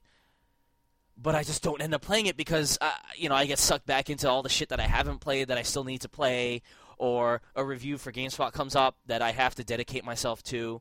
Um, and if I were like a full time game reviewer, it would be more feasible because, you know, your job is to play games but my job is not to play games full time actually. Like it's to consult and i play games in my spare time. And so when i have to review a game all my spare time is taken up with that review game so i can't play the game that i bought even though i want to play the game that i bought. So which begs the question why am i buying games? Why am i not just reviewing them? Because i get shit like Phantasy Star Zero. Anyway. But yeah i mean i, I think it's mo- mostly th- uh, it, it's twofold. It's being worried that the game will not be available after a certain amount of time and wanting to stay up to date with everyone else. Um, that's my two biggest. Those are my two biggest things, and we can discuss it further. But I want to hear everyone else's uh, reasonings. Al. Oh, you want to hear mine? Oh Yeah. Um, well, Well, well. it all started. it all started back when I was younger, and I didn't have a job. And uh, my uncles, Master Yeah. Mike. they had jobs, and they had game consoles. And when they got paid, they just immediately went out and bought whatever new game they wanted to play. It wasn't very frequent, but it was a power that I coveted. Ah, yes. Uh, and I, I did discuss this at length with, um, you know, people. I think I discussed that with you back in, when I met you in involved. This is correct. Because that was when we started doing it. Yeah. Because we started getting real money, Yeah, we started getting Yeah. paid. started getting pizzy, Paid out the ass. and then we started What? talking about what games we wanted to get when we got pizzy. paid But out back the then, ass. the ratio of buying games to finishing games and playing games was about equal. Right. There probably could have even been a time where you wanted to play games and you didn't have any because you had all the time to play. Yeah. Also, you had all the time to play, and also while we had money, it wasn't as much as a full time job. Right, so 'Cause we were we're, able you to know- overbuy, Right. Exactly. and also games were rather expensive, and, and also we were we were actually like we were in an environment where there weren't any uh I don't know what kind of games they're like categorized as, but Xbox Live Arcade and PSN and WiiWare, those those smaller games, they didn't exist. So if you were gonna go buy a game, you were paying fifty dollars, and maybe if a game was on sale, you were paying thirty or forty. But most of the time, you were going out and spending fifty dollars on a game. So that, in and of itself, did limit the amount of games that we purchased as a whole. Right. Uh, fast forward a couple of years, and I'm working at Acclaim, which is a uh, you know all video game all the time environment where people talk movies, talk video games as the two biggest. And Mary. Kate and Ashley.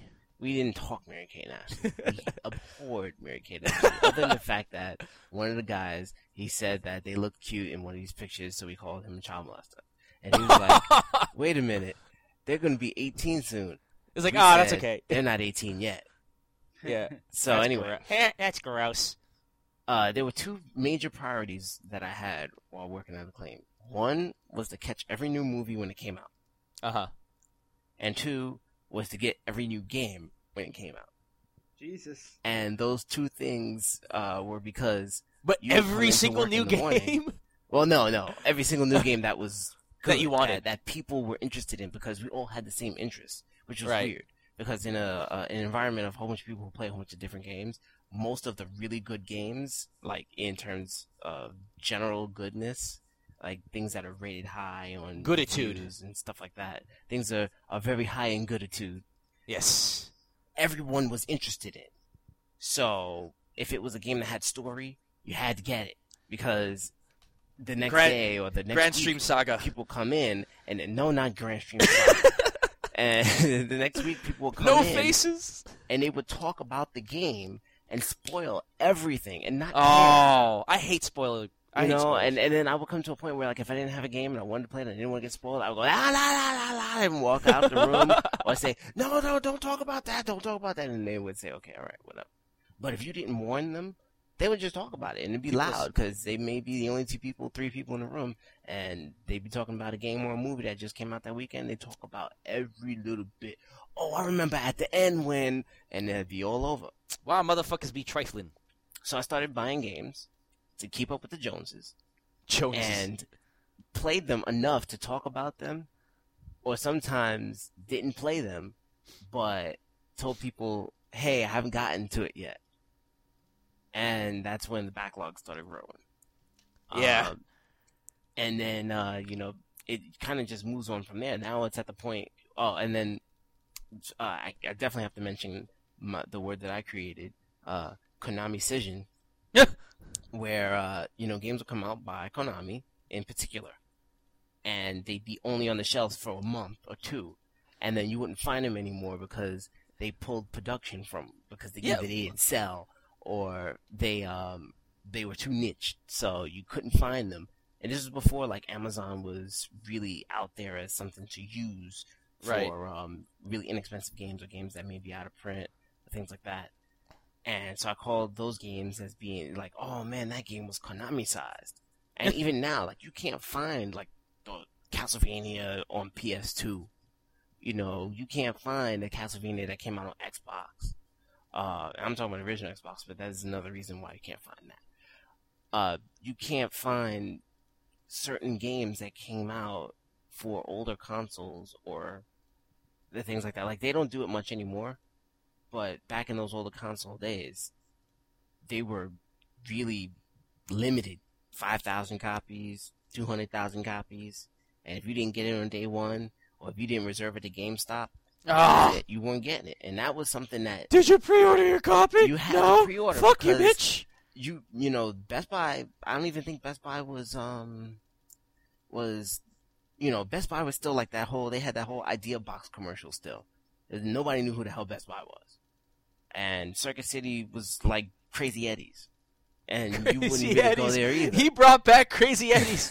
Holy shit. I swear, Circuit City it was Crazy Eddie's. Oh my God. a different name, and you know you got you you got these stores that nowadays, well, or recently, people will go to now to purchase Walmart, Best Buy, Circuit City, Target. Uh, Right. Am I missing any big chain stores? Uh, sh- Those are really the yeah, those are the important ones. I mean, now we get the gist. And now it's Best Buy, Target's, um, Walmart. Right. You know, if you want to get a game, those are only three three stores that you can probably go to to get them at, you know, chop at the knee prices. Chopped Because if you go to. GameStop, you're gonna get it full price. They're not gonna come out week one on sale for five to ten dollars off. Um, now it's Amazon, and Amazon they'll sell a game fifteen dollars, twenty dollars off the first week, or maybe after a month or something like that. Um, so it's kind of on top of this. the games aren't being uh, Konami sized often, but now they're available for cheaper. So then that makes you go, oh, I'm gonna get it. Right. And now they're getting into the habit of selling games dirt cheap over the holidays. You want to get in the massive haul. That was a reason that I forgot. Yes. the Steam. holiday sales. Steam, Steam. Amazon, and the Amazon. stores. They sell games for stupid cheap prices, and you go to the store and you go, "Oh, I got uh, seventy five dollars. I can get all these games. If I had paid regular price for these games, I'd have spent three hundred fifty dollars. Right. So you get them all. You This is a deal. home, and you put them on the rack, and you leave them there. Some of them are even still shrink wrapped. A year goes by, and you're like, "Damn, this was a busy year. I didn't even get to any of these games." Next holiday sale comes around, and you're like, "Damn, I really should Holy shit, the game." $5 And then you- games. Oh, oh, five dollar game, boom! You look at the clearance bin. You look at games that you were like, "Oh, I really wanted to get this game in January." But now it's December and it's in the clearance bin for how much? Twelve ninety nine. Get it. That's it's. But you, you know what's even worse about this Mhm. is that when you talk about the Steam sale and then you go to My Games and you scroll down the list to not installed and you just see a whole bunch of gray names of all the shit that you bought but you haven't even Yep. installed yet. It's like, uh, uh, yeah, how, ma- and how, bet. how many gigabyte? Yeah, and on and, and then you look at that list, and then you look at the two lists together, installed and not installed, and see which one is longer. And then which ones are, are physically on your shelf and then you see which one is longer. Yeah, and see, here's the funny part: like in Steam, my list of not installed games is longer than my list of installed games. Although I do have Yeah, a, a me too. big list of both. And then on the rack, I have fewer shrink wrap games than I do games that are opened, but the ratio of games that have been played through versus the ratio uh, versus the games that have not been completed. Uh, no, I'm not even gonna do that.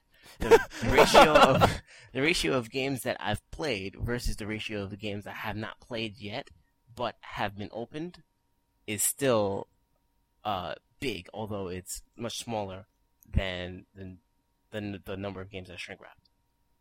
Is that right? I don't That makes sense. right. Basically, I have more games that are open that are not shrink wrapped than I do have games that are shrink wrapped and not played. Yes, sir. I, I think I completely screwed up that sentence too. Don't Pete, worry about it. Okay, so yeah, uh, you mentioned the sales are definitely what gets me. Um, because uh, like especially at uh at retail stores, because I mean like a, a digital sale, I can I can close the browser or sometimes navigate away from, and then or if if I get interrupted with anything else, like it'll just be out of my mind, and then I can come back later and the sale can be over, and I'll be like, oh, okay, well, big deal, I missed it. Now I don't have to buy it. Um, Whereas if I'm in a retail store, and this is why I, in my topic I mentioned that I have six games that I just bought per- recently that I'm not going to be playing anytime soon, was because I was in GameStop and they had their buy two get one, uh, buy two use get one free sale. Oh, Um, and that kills me every time, especially since I uh, I have an edge card, like so, like I'm saving, you know, the extra extra ten percent on the used games and whatnot, and uh, like well, so- al- also because you work there, like you see when that shit's coming up, and you're like frothing at the Actually- mouth. Actually, I don't know when it's Oh, coming. up. really? I mean, I I probably could find out, but uh, I don't really pay attention to it. It just like when it happens, I'm like, oh, we're running the sale. I better start taking a look at what games we have in stock to see if there's anything I want. Right. Um, and that's what happens. Is I'm like, I I, I see these games. I'm like, well, you know, if I had bought these games individually, and then I'll start. I'll start uh, justifying it in a way where it's like, if I had bought these games individually and I didn't have the Edge card, I'd be paying this much for them. And they were new. yeah like i start going over i oh, i over justify my purchase um and then so yeah like then i'll just like be like well i may eventually one day want to play these games and the sale's only for this weekend so i should pick them up now rather than wait till later That's the biggest thing that I might want to play this at some point. Bug. Yeah. And the worst thing for me is that i'll pick up games i've already owned and beaten and traded in Oh. Oh. like and then for want instance them i can later. Uh, yeah, I'm looking at my shelf right now and I see Dead Rising. I had I had completed that game and I really didn't don't need to go back to it, but I love it so much and I was sad that I didn't have it. and I'm like, well, if I buy it now, I'm actually I'm buying it for less than like with when I fa- factor in the trade-in value I got for it when I traded it in and stuff, it's like, well, I didn't really lose out any money by rebuying it now, even though I probably did. But somehow I worked the math in my favor. Um, so yeah, you, like, would make a good politician.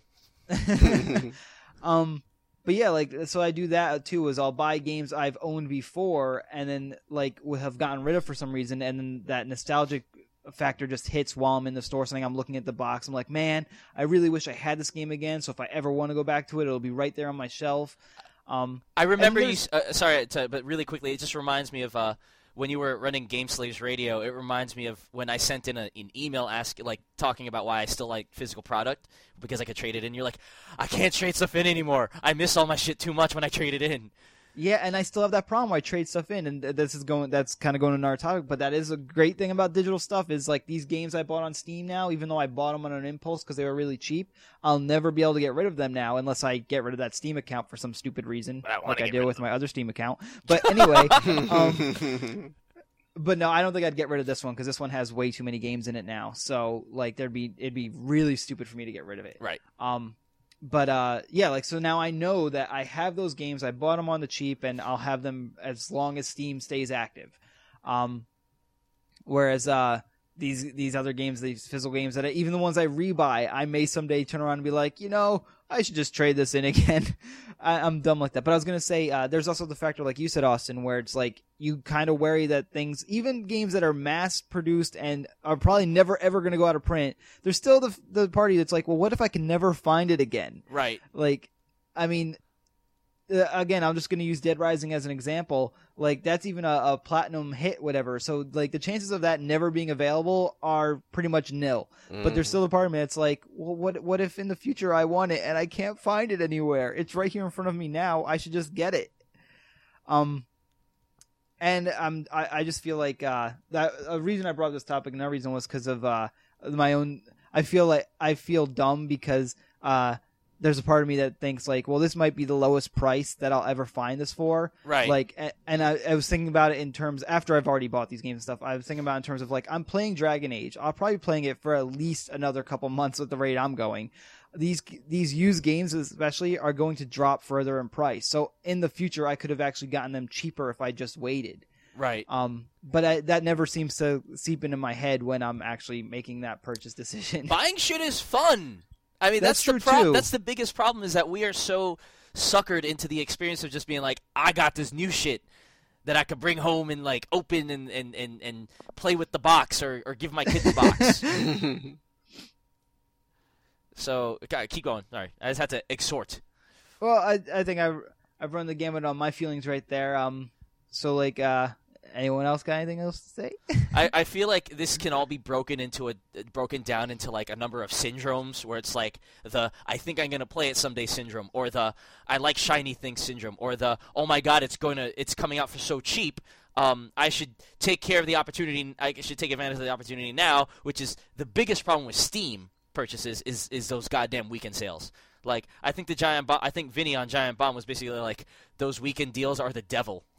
Yeah, actually, the the total package deals are the devil, and I had to stop myself from because I've already I bought I know I bought the id one, and I bought one other one which I can't. Remember. Oh, the, well, it was that that was the Valve one, which was definitely worth it because I got you know all the games that you kind of need to have when you have Steam.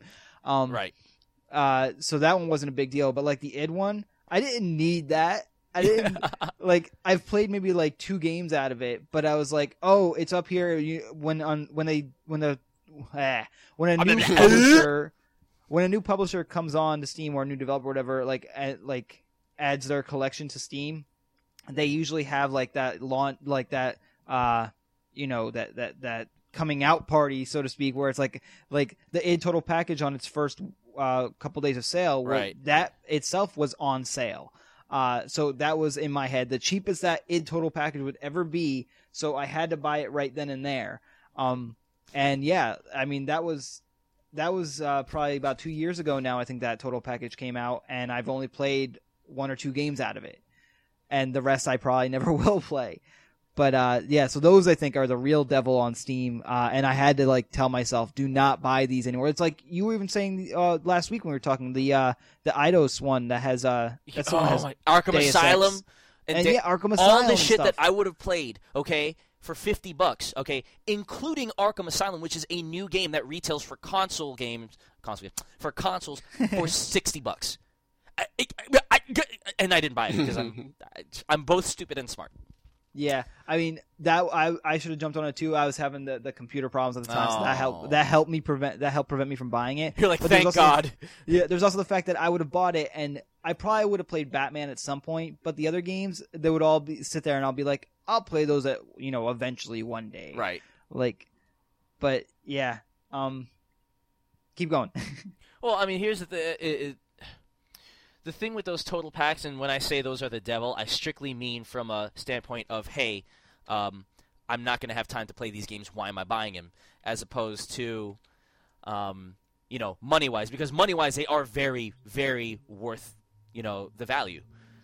That's like, true. like we just talked about. Okay, the Batman thing, right? Batman in and of itself was was on PC was fifty bucks, on console it was sixty bucks, and now they're offering it along with ten. Not now anymore, but before they're offering it along with ten other games, uh, some of them very substantial for, for, for that same price. I mean, are you kidding me? Of course you're gonna get that and get some value out of it. I mean, it had Deus Ex, it had the other Deus Ex sequel, it had Project Snowblind, which isn't great, but it's a little bit of fun.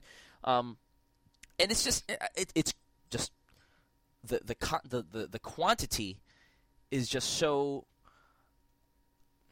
irresistible because of the fact that you know games in general are just so ex- and I think maybe that's another thing that you know maybe and, and I'm trying to, to, to find a way to distance the blames the blame from us as consumers and we place it on buying them. yeah, a- and place it on them is that games are fucking still expensive. I mean, I know that if you take inflation into account and you see how much cartridges cost back in the day, they're not as expensive, but they're still expensive. And it's not I'm not saying that it's wrong to be expensive. It is an expensive hobby. But because they are so expensive, when you see a deal, you're going to fucking go and grab it. I mean, Yeah, for me, it's like the value is not in question. You like hardly ever is the value in question. It's just the matter of like the time limited, uh, you know, sales. Like it's like, do I have the necessary expendable income on me exactly presently at the to- moment. Yeah, and then I'll like again. It's all comes down to justification. It's like, well, I buy this now, and I just don't eat for the next week or don't so. eat. See, I mean, and Al did the very, very responsible thing when I was talking about the Eidos pack when like offline, and he was just like, "Yeah, but there's a whole bunch of shit that I don't really want to play, so why am I going to bother getting it?" And I was just like, "But you know, look at the value." And he was like, "I know, but I'm not going to make use of it." And I'm like, "That's a good point. so Yeah, don't buy it." I don't like Damn you, buying Al, for games that I being smart. I, I I would hope that people don't buy games that they don't want. yeah. Well, I don't like know. I don't I don't really want this game, but I'm going to buy it anyway just because it's on sale. now that's just consumerism. That's true. What were you going to say? Sorry. No, that, that's all. It- no, nothing. Well, so then these these these uh Steam package deals don't work on you then, huh? Uh, Some of them do if they Some of have them all do. the games I want. Like, oh, here's a great example. They were selling uh, a Prince of Persia pack, which had the Sands of All Time trilogy right. Yes, good example. and the Prince of Persia 2008 game, and that was for I think um, 20 15 or twenty dollars. And yeah, it was like a little more than twenty dollars. Uh, I mean, a little. Yeah, I think it was twenty two something.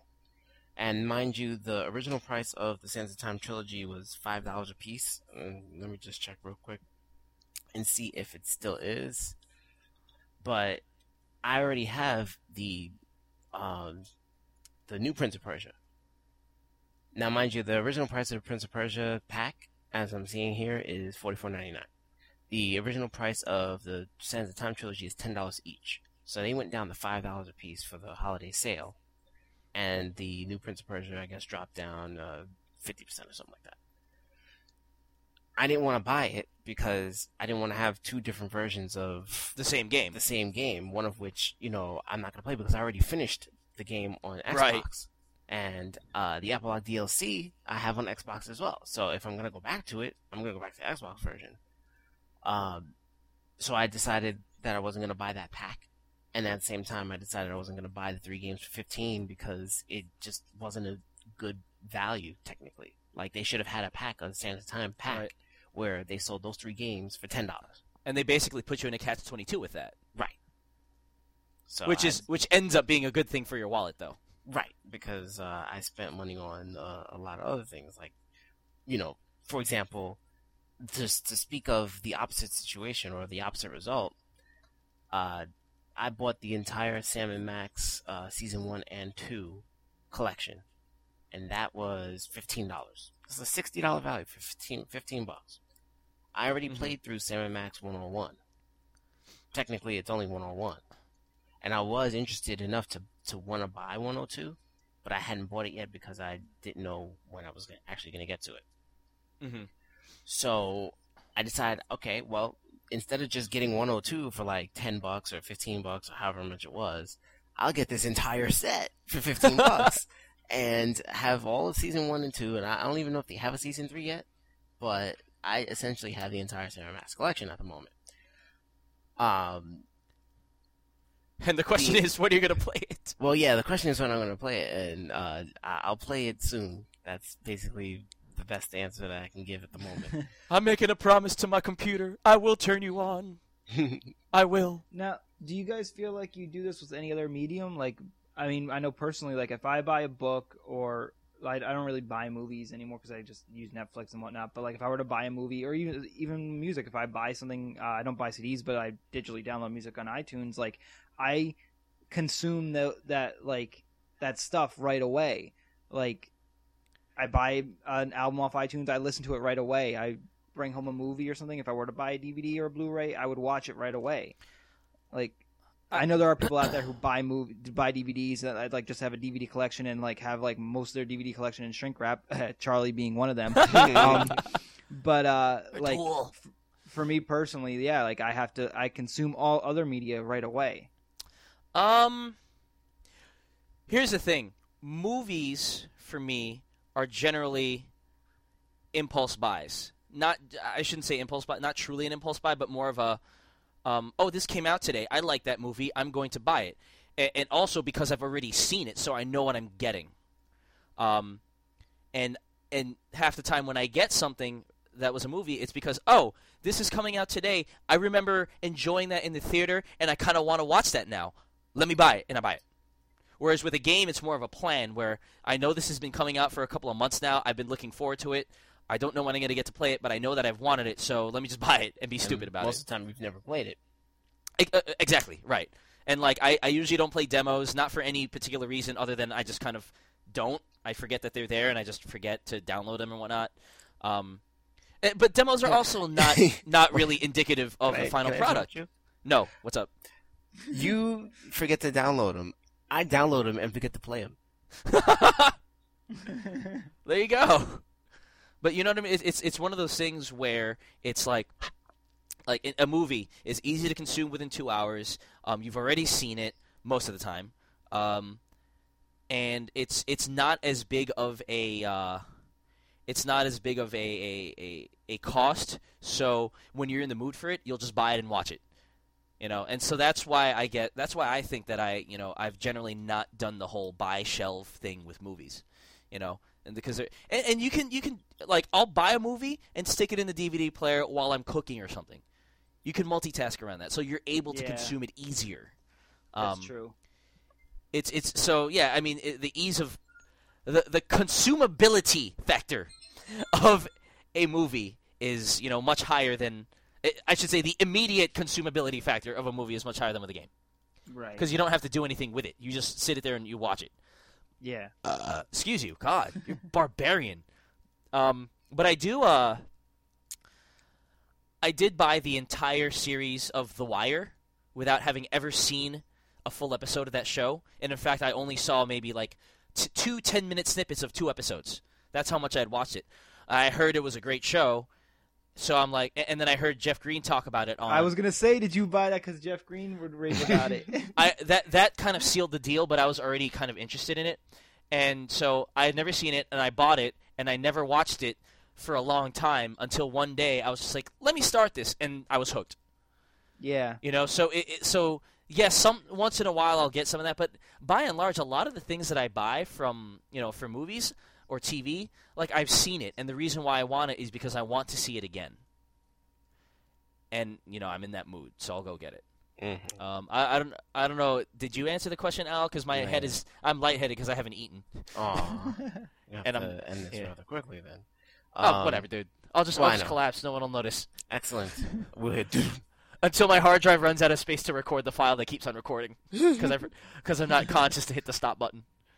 Um, well, honestly, I don't really watch movies much. Um, because, or I should not, I shouldn't say don't really watch movies much, but when it comes to watching movies, it takes me some time to consume that type of uh, medium for a couple of reasons. One, I have Netflix, so I Mhm. rent DVDs, and I have instant streaming.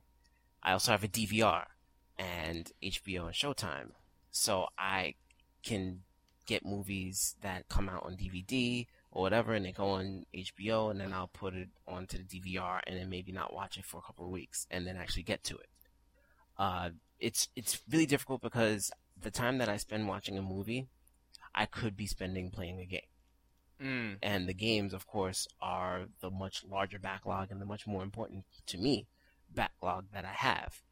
Uh, when it comes to music, I also have uh, the Zune Pass, which is a technically an unlimited, you know, buffet of music, uh, which of course results in me going, "Oh, I like this band, I like this band, I like that band. I'd love to hear this band." Blah blah blah. Download a whole bunch of music, and then I get in the car and I feel tired, so I want to hear something that I'm familiar with, so I can sing, and I listen to the same old stuff. So right, now I'm trying to listen to the new stuff. Like I, I try and have a flavor of the month, and I advertise it on my site xlm2k.blogspot.com. Love. XLM Uh, 2K dot you you gonna finish that? blogspot.com. Um, and like for example, this month I'm listening to experimental rock and experimental metal, which uh, experimental metal. I, there is a band that I know of that does experimental metal, metal, so I actually wound up purchasing from Amazon MP3 one of the albums that they had that I hadn't owned yet, and um, I have a couple of their albums that I downloaded through Zune Pass. So now I can finally get to listen to some of the stuff that I haven't heard from them that I've actually had on my Zune for months. Uh huh. Um, then uh, another band I'm going to be listening to this month is going to be Fall of Troy, and I actually have one of the albums, but I didn't really get into it. But now I'm forcing myself to like really listen to it, and now I'm getting to music that I haven't listened to in probably like eight years. You Oh know? shit. Uh, so it, it's kind of weird with music and stuff because like I'll buy or I'll get a whole bunch of stuff through through my subscription, and I won't listen to it. But when the time comes, it'll be there to listen to. Right. Um, and with movies, it, if I do buy DVDs, which I, I really don't, because I first off I have Netflix, and second Because of all the things that you mentioned, yeah. uh, right, because of those things, I don't ordinarily buy DVDs, but if I do, I usually buy concerts. And concerts I'll buy, but I won't watch because I want to watch them with company. So like I'll have the band over and we'll watch rock DVDs. So that's that's kind of the, the way the situation works with other media. Media. Pete, did you already go? I well, yeah, I, I said that I pretty much consumed that stuff right away, which is why I mentioned it because I He wanted to know what the you guys. topic. Okay, just making sure because I'm getting lightheaded and hungry. And Pete has a question. What is yeah, that? I figured figured we wrap that topic up, but uh, real quick because I mean everyone talk, you know, all their podcasts, and I want us to be like all their podcasts apparently, but uh, we everyone else talks about. What about you want like, is irrelevant. It is up to the people. game, you know, game of the year for 2009 type thing, which I'm not going to actually ask us, but I was curious what out of the Plants games vs Zombies. was yeah. this is the I'm- only game I fucking played. Well, uh, let me finish. I was going to ask two parts to this. I was going to say you, the, your 2009 game that you played that's your favorite game of 2009, and one that you was a 2009 game that you didn't get to play that you wish you had or will get to. Uh, are, do do the games that we did play in 2009 have to have been released in 2009?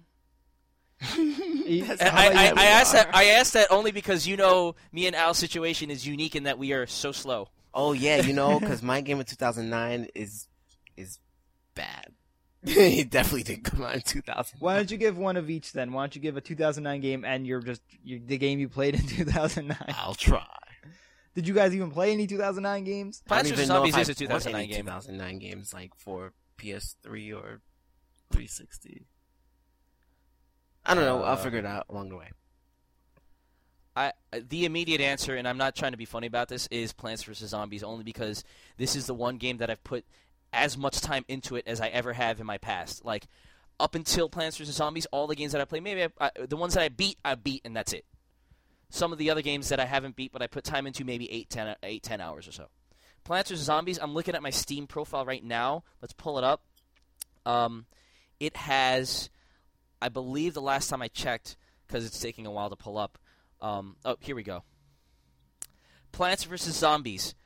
68 hours in total that I've played. And it is the one game that has been up that has catapulted my Steam rating from a 1.0 to a 10. Because that's the one that's on. And yes, I did leave it up on pause at some points by accident, but that was like maybe like one or two nights. Not even nights, like one or two conference calls that I left it up. Um, and the fact that I'm playing it right now and can still talk to you guys and still succeed at this game, I am not good at games. Most of them. And and I'm, you know, kicking ass at this thing. And so it's just like it doesn't necessarily mean that it is the best game that I have played in 2009, but it is certainly the one that I have had the most quantity of enjoyment out of in sheer hours. And if you balance that out between quantity and quality, it's pretty it's pretty up there. You know, I can try to think of other games that I've played. I'll, I'll, take a look at my shelf um, that came out in 2009. What did I buy? I see uh, the same problem with Al. I don't know what I've bought that came out in 2009 that is a retail copy of a ga- of a game on a shelf. Okay. I really don't. Well then, what game that you do know that came out in 2009 did you wish you had played? Batman Arkham Asylum is one of them. Um, let me take a look down. Let me take a run down the gamut of the um, candidates for Game of the Year um, from certain right, sites. while you're And doing while- that, I'll give you- my quick you go. answers. Yeah, Uh, well, while everyone might think that Dragon Age might be my favorite game just because of, That's one. the amount of time I spent, I spent, I, amount of time I spent talking about it and playing it. Um, well, I do think it gives you the overall best value in terms of like, like hours, uh, like per like amount spent. Like, I mean, sixty dollars, and I've gotten uh, by the time I'm done, I will have gotten way over like probably hundred hours in that game. Like, that's just like a major time value, and it is a great game, but this year, I think the best bang for my buck in terms of entertainment value has been uh, Uncharted Two. Mm. I. I definitely like have not had such an enjoyable experience playing a game in, in a long, long time, as far as I can remember. Um, so that is definitely my favorite game of 2009, and the one game that I wish I had played in 2009 that I didn't get to would have been Batman. My turn. Yeah, go ahead. Uh, I'm just gonna preface this with a list of games I finished between January 1st and December 31st of 2009. and you tell me how many of these games came out in 2009, okay? Okay. okay. Eternal Darkness for zero. GameCube, January 2nd. That came out in 2009. Baten Kaitos for GameCube. that came out in 2009. Bonk's Revenge for Was the Game- TurboGrafx 16, Holy well, the GameCube shit! was released in November of 2008, right? yes, What? that is correct. which The GameCube I said the GameCube. was released. In... it was a launch title. Excellent launch title. I beat it in a month and a half. All right, anyway. Uh, Castlevania Order of Ecclesia for DS, That February 3rd, that was nine 2009, right? 2008. Oh shit, I was wrong. Ninja Gaiden Black for Xbox, February 23rd. God of War 2, PS2, March 7th. Beautiful Joe 2, GameCube, March 22nd. Jesus. God Hand PS2, May 6th. Xenogears for PlayStation, Oh my god. May 23rd. Wait, So this Al's- game Al's came answer- out in 2009. oh, okay. Mad World for the Wii, Okay, yeah. May Okay. 31st. Yeah. Uh, Ninja Gaiden Dragon Sword, DS, June 4th. 2008. This game came out in This is 2009, but it was an old game. Virtual on Oratorio Tangram for Xbox Live Arcade, July 25th. Uh, the World Ends With You for DS, July 31st. Too Human for 360, August 3rd. This game, I don't know. I think that might have came out, uh, end of 08. Bionic Commando for 360. Uh, that was August 31st. Summer Night Swordcraft Story for GBA, of all things, uh, September 1st. Crisis Core Final Fantasy VII, October 29th. Final Fantasy VII PlayStation, November 26th. Mass Effect, which is my game I have played in 2009, but did not release in 2009, Game of the Year, December 15th. and Final Fantasy VIII PlayStation, December 21st, 2009. So, uh, I guess the game that I played that is the game of the year is Mad World. Wow. That, that says a lot, right? yeah. Uh, and the game that came out and in the game, the 2009 games that you wish you had played, all of them. pretty. I mean, I don't even know if there's a 2009 game that I wish I played or that I have not. Uh, I'm surprised you're not just joining us by saying Batman. Cause I don't know if I want to play Batman yet. I actually um, I downloaded the demo and haven't played it yet. Uh, shoot. Honestly, I don't know. Uh, the game that came out. Wait, did Bayonetta? No, Assassin's Bayonetta Creed came 2 out maybe? like this year. Uh, okay, okay. I'll, I'll say Assassin's Creed 2 because of the fact that I finished Assassin's Creed and I had to finish Assassin's Creed before I got it, and I did want to get Assassin's Creed 2. Okay. I'll Well, works I'll. I'll make that a gimme. Oh, by the way, I forgot uh, my 2009 game of the year that is not in that was not released in 2009 that I played in 2009 would be Half Life 2. Mm, Mm. Good one, good one. I'm not. See, that's the thing. I'm not. Okay, Half Life Two Episode Two, I did complete in July, so that might that's up there. I would say as as my not 2009 but 2009. um, Oh yeah, I should I should amend that by saying Episode Two. I, I can't. Yeah, I can't say Call of Duty 4 because I haven't played the multiplayer still, so that doesn't really count. Um, and I'm talking about the PC version, not the DS version, which I did beat as well. um, yeah, the uh, I don't I don't have anything from 2009 except for Plants vs Zombies. That's sad. That, That- that's all right. that's sad. It's I mean it's it's it's awesome, but it's sad. It's sad. Um, but yeah, I would say I would say Batman is one of them that I want to play. And the reason why I tried to look through and I can't find any Game of the Year lists anymore. I don't know. I don't know why. Because GameSpot does it all in video form and Giant Bomb. I just can't find it anymore. Um, but it would be Batman. Um, I'm not. I'm not really. I don't really care about Assassin's Creed 2 because I haven't finished one yet, and like I, I, I'll, I can wait on that.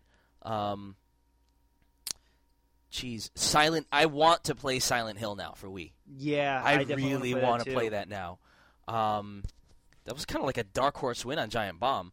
Um, yeah, and I mean it's weird because I've heard very differing opinions on it. Like the Giant Bomb guys were all about it, and then uh, some of the One Up guys on like retro or not Retronauts. I don't.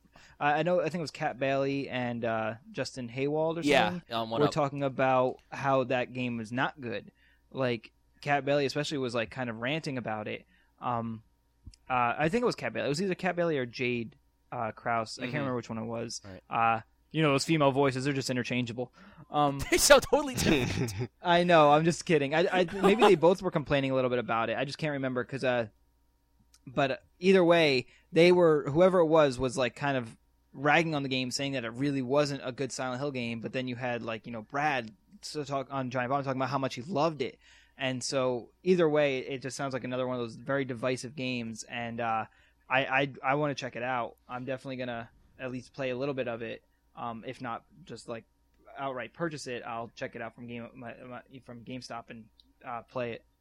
You know what the funny thing is is that I I like to play divisive games for the and this is going to sound really nerdy but for the, the the educational aspect of it in terms of what is it about this game that makes it divisive and why did the designers choose to do this and such. So sometimes i play games not for fun but to study them. And and and that's kind of that's one of the reasons why i want to play silent hill is because i want to find out why it's so divisive and and and what is it that exactly that they fucking did to make this such a dark horse winner you know? Yeah, not necessarily because I think I'll love it, but the, I, I told Al this. I think I, I played through Final Fantasy Mystic Quest just to see why it was so bad. Ugh. I didn't play. No, no, I didn't play all the way through it. I didn't play all the way through it. I played. I played like a, a couple of hours through it, and when all my friends were telling me you got to play Final Fantasy Tactics, what the hell are you doing playing this game? I was like, because I want to find out why they did the things they did and and and why everyone hates it. Like I want to study that. So it's not as if I'm going to actually ever be a game designer, although that would be nice. But you know, so game of the year 2009. Back to that. Um, see, here's the thing: is that Giant Bomb, like all these game of the years, are listing all the um pretty popular ones, and I. I want to, you know, a lot of the times, like the games that I enjoy the most aren't necessarily the ones that win all the awards. Of course. Um, ooh, here's a good one that I enjoyed a lot: Street Fighter Four. Mm-hmm. That was that was a good one. Yeah, see, Uh, I didn't so- really play much of uh, Street Fighter 4. I guess by default that would come down to between Street Fighter Four and Plants vs Zombies. Yeah, I mean, I'm not asking for like what you think is the best game of the year. I was just asking what my favorite? Well, that's what I'm Yeah. saying is like, what are what are your favorite games of the year? Uh, the ones that I played from this year that are played this year. that's that's what all I could say. Um, definitely, Mad World holds a special place in my heart, even though I'm only up to chapter three. Um, Conduit w- would would probably win the award for biggest disappointment. Um, oh, not Scribblenauts? Oh, Knots definitely for me. You know what? Yes, Scribblenauts would, be even over the Conduit. That that is that is a good uh that is a good call. Uh, but Conduit's pretty cannot- much up there. Uh, I can just remember. Exa- I can remember the feeling of how hyped I was for Scribblenauts, and the amazing sense of disappointment once I actually played it. Right.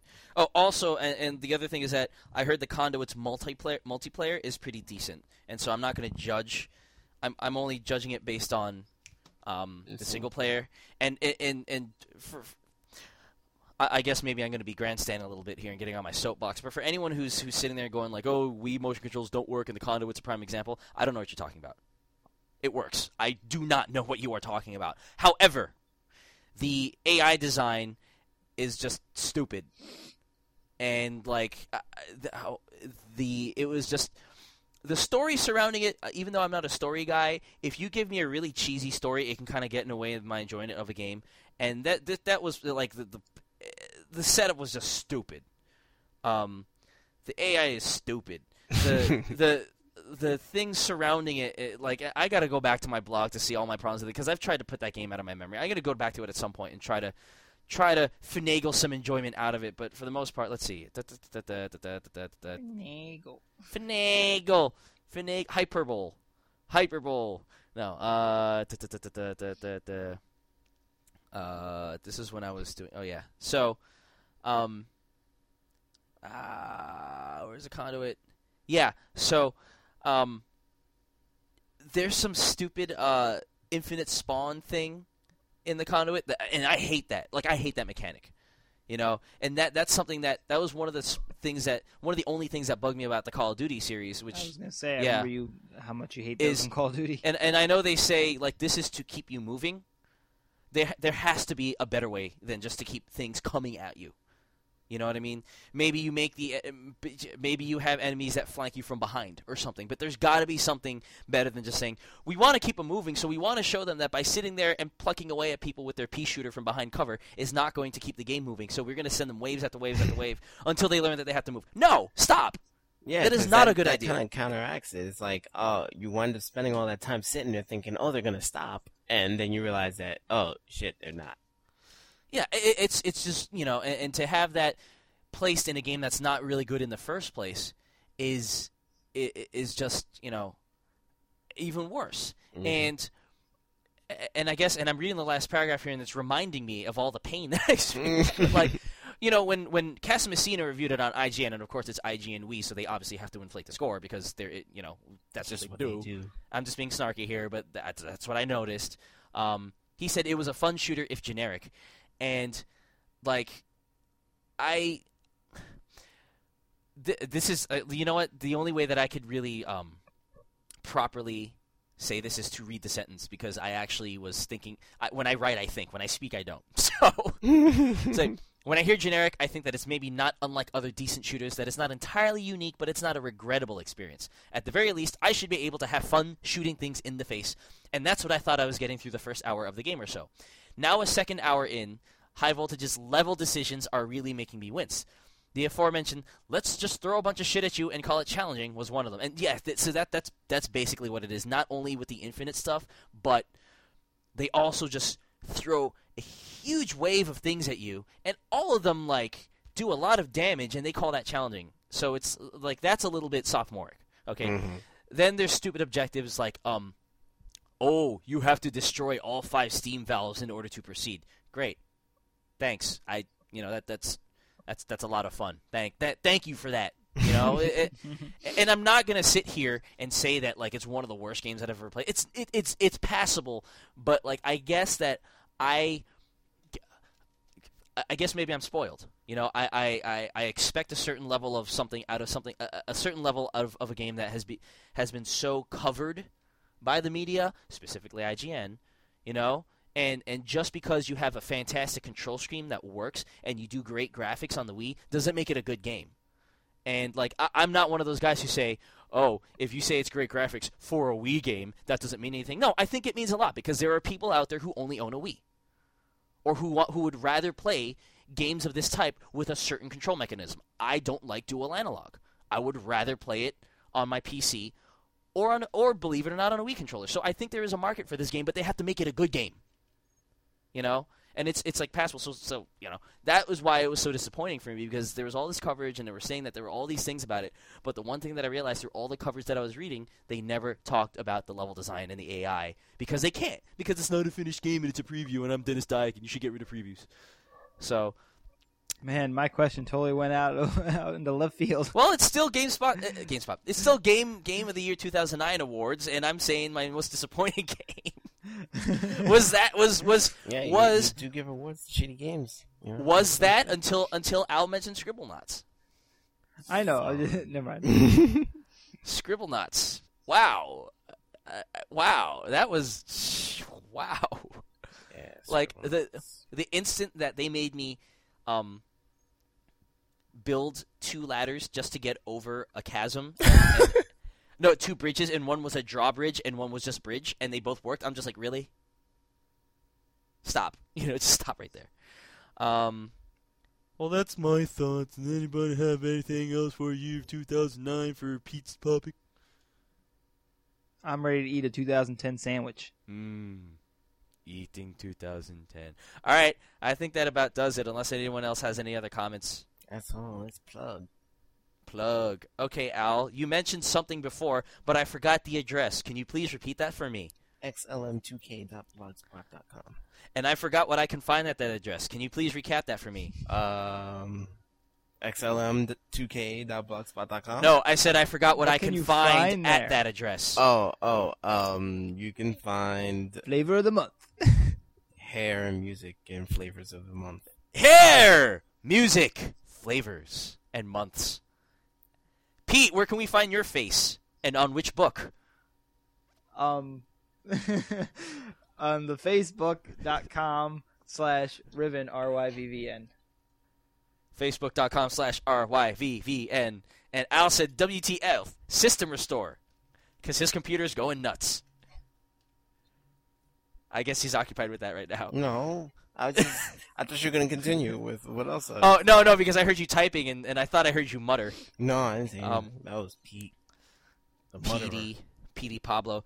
Go to www.drfishypants.com to see fishes and doctors and life-saving um, video game news, because that's what Dr. Fishy Pants does. Brian Fishman, friend of the site, writes a blog, and it's about games and doctoring stuff. And when I say doctoring stuff, I don't mean like, you know, Fixing stuff and make it look real with his feet. yeah, yeah. Doctoring. game doctor. I mean, like fixing your body so that it can live, because you don't want a sick body. Yes, and uh, if you want to see a giant shark versus a mega octopus, or the other mega shark versus giant octopus, go to www dot sharkversusoctopus.com, and I'm gonna get it right this time. The versus is spelled out, Yes. so V E R S U S. It's sharkalicious. But uh, all right, sharkalictic. Yes. Sharkalectic. that that's a good sign that I have to stop this. I have to stop talking, breathe, uh, eat, and stop playing Plants vs Zombies because I played too much of it. So for Al, Peace out, y'all. for Pretoria, Peace out, y'all. Whoa! Do that again. That was sultry. That was sexy. That was I don't sexy. think I can do that again. Peace out, y'all. Wow, that was terrible. I have been your host, Austin, and we're gone of this bitch ass bitch bitch girls gotta bitch. get down with the gangsters. Go ahead, girl, put some back and some makeup on it. While I stand up in the background and check up on it. Peace out, y'all.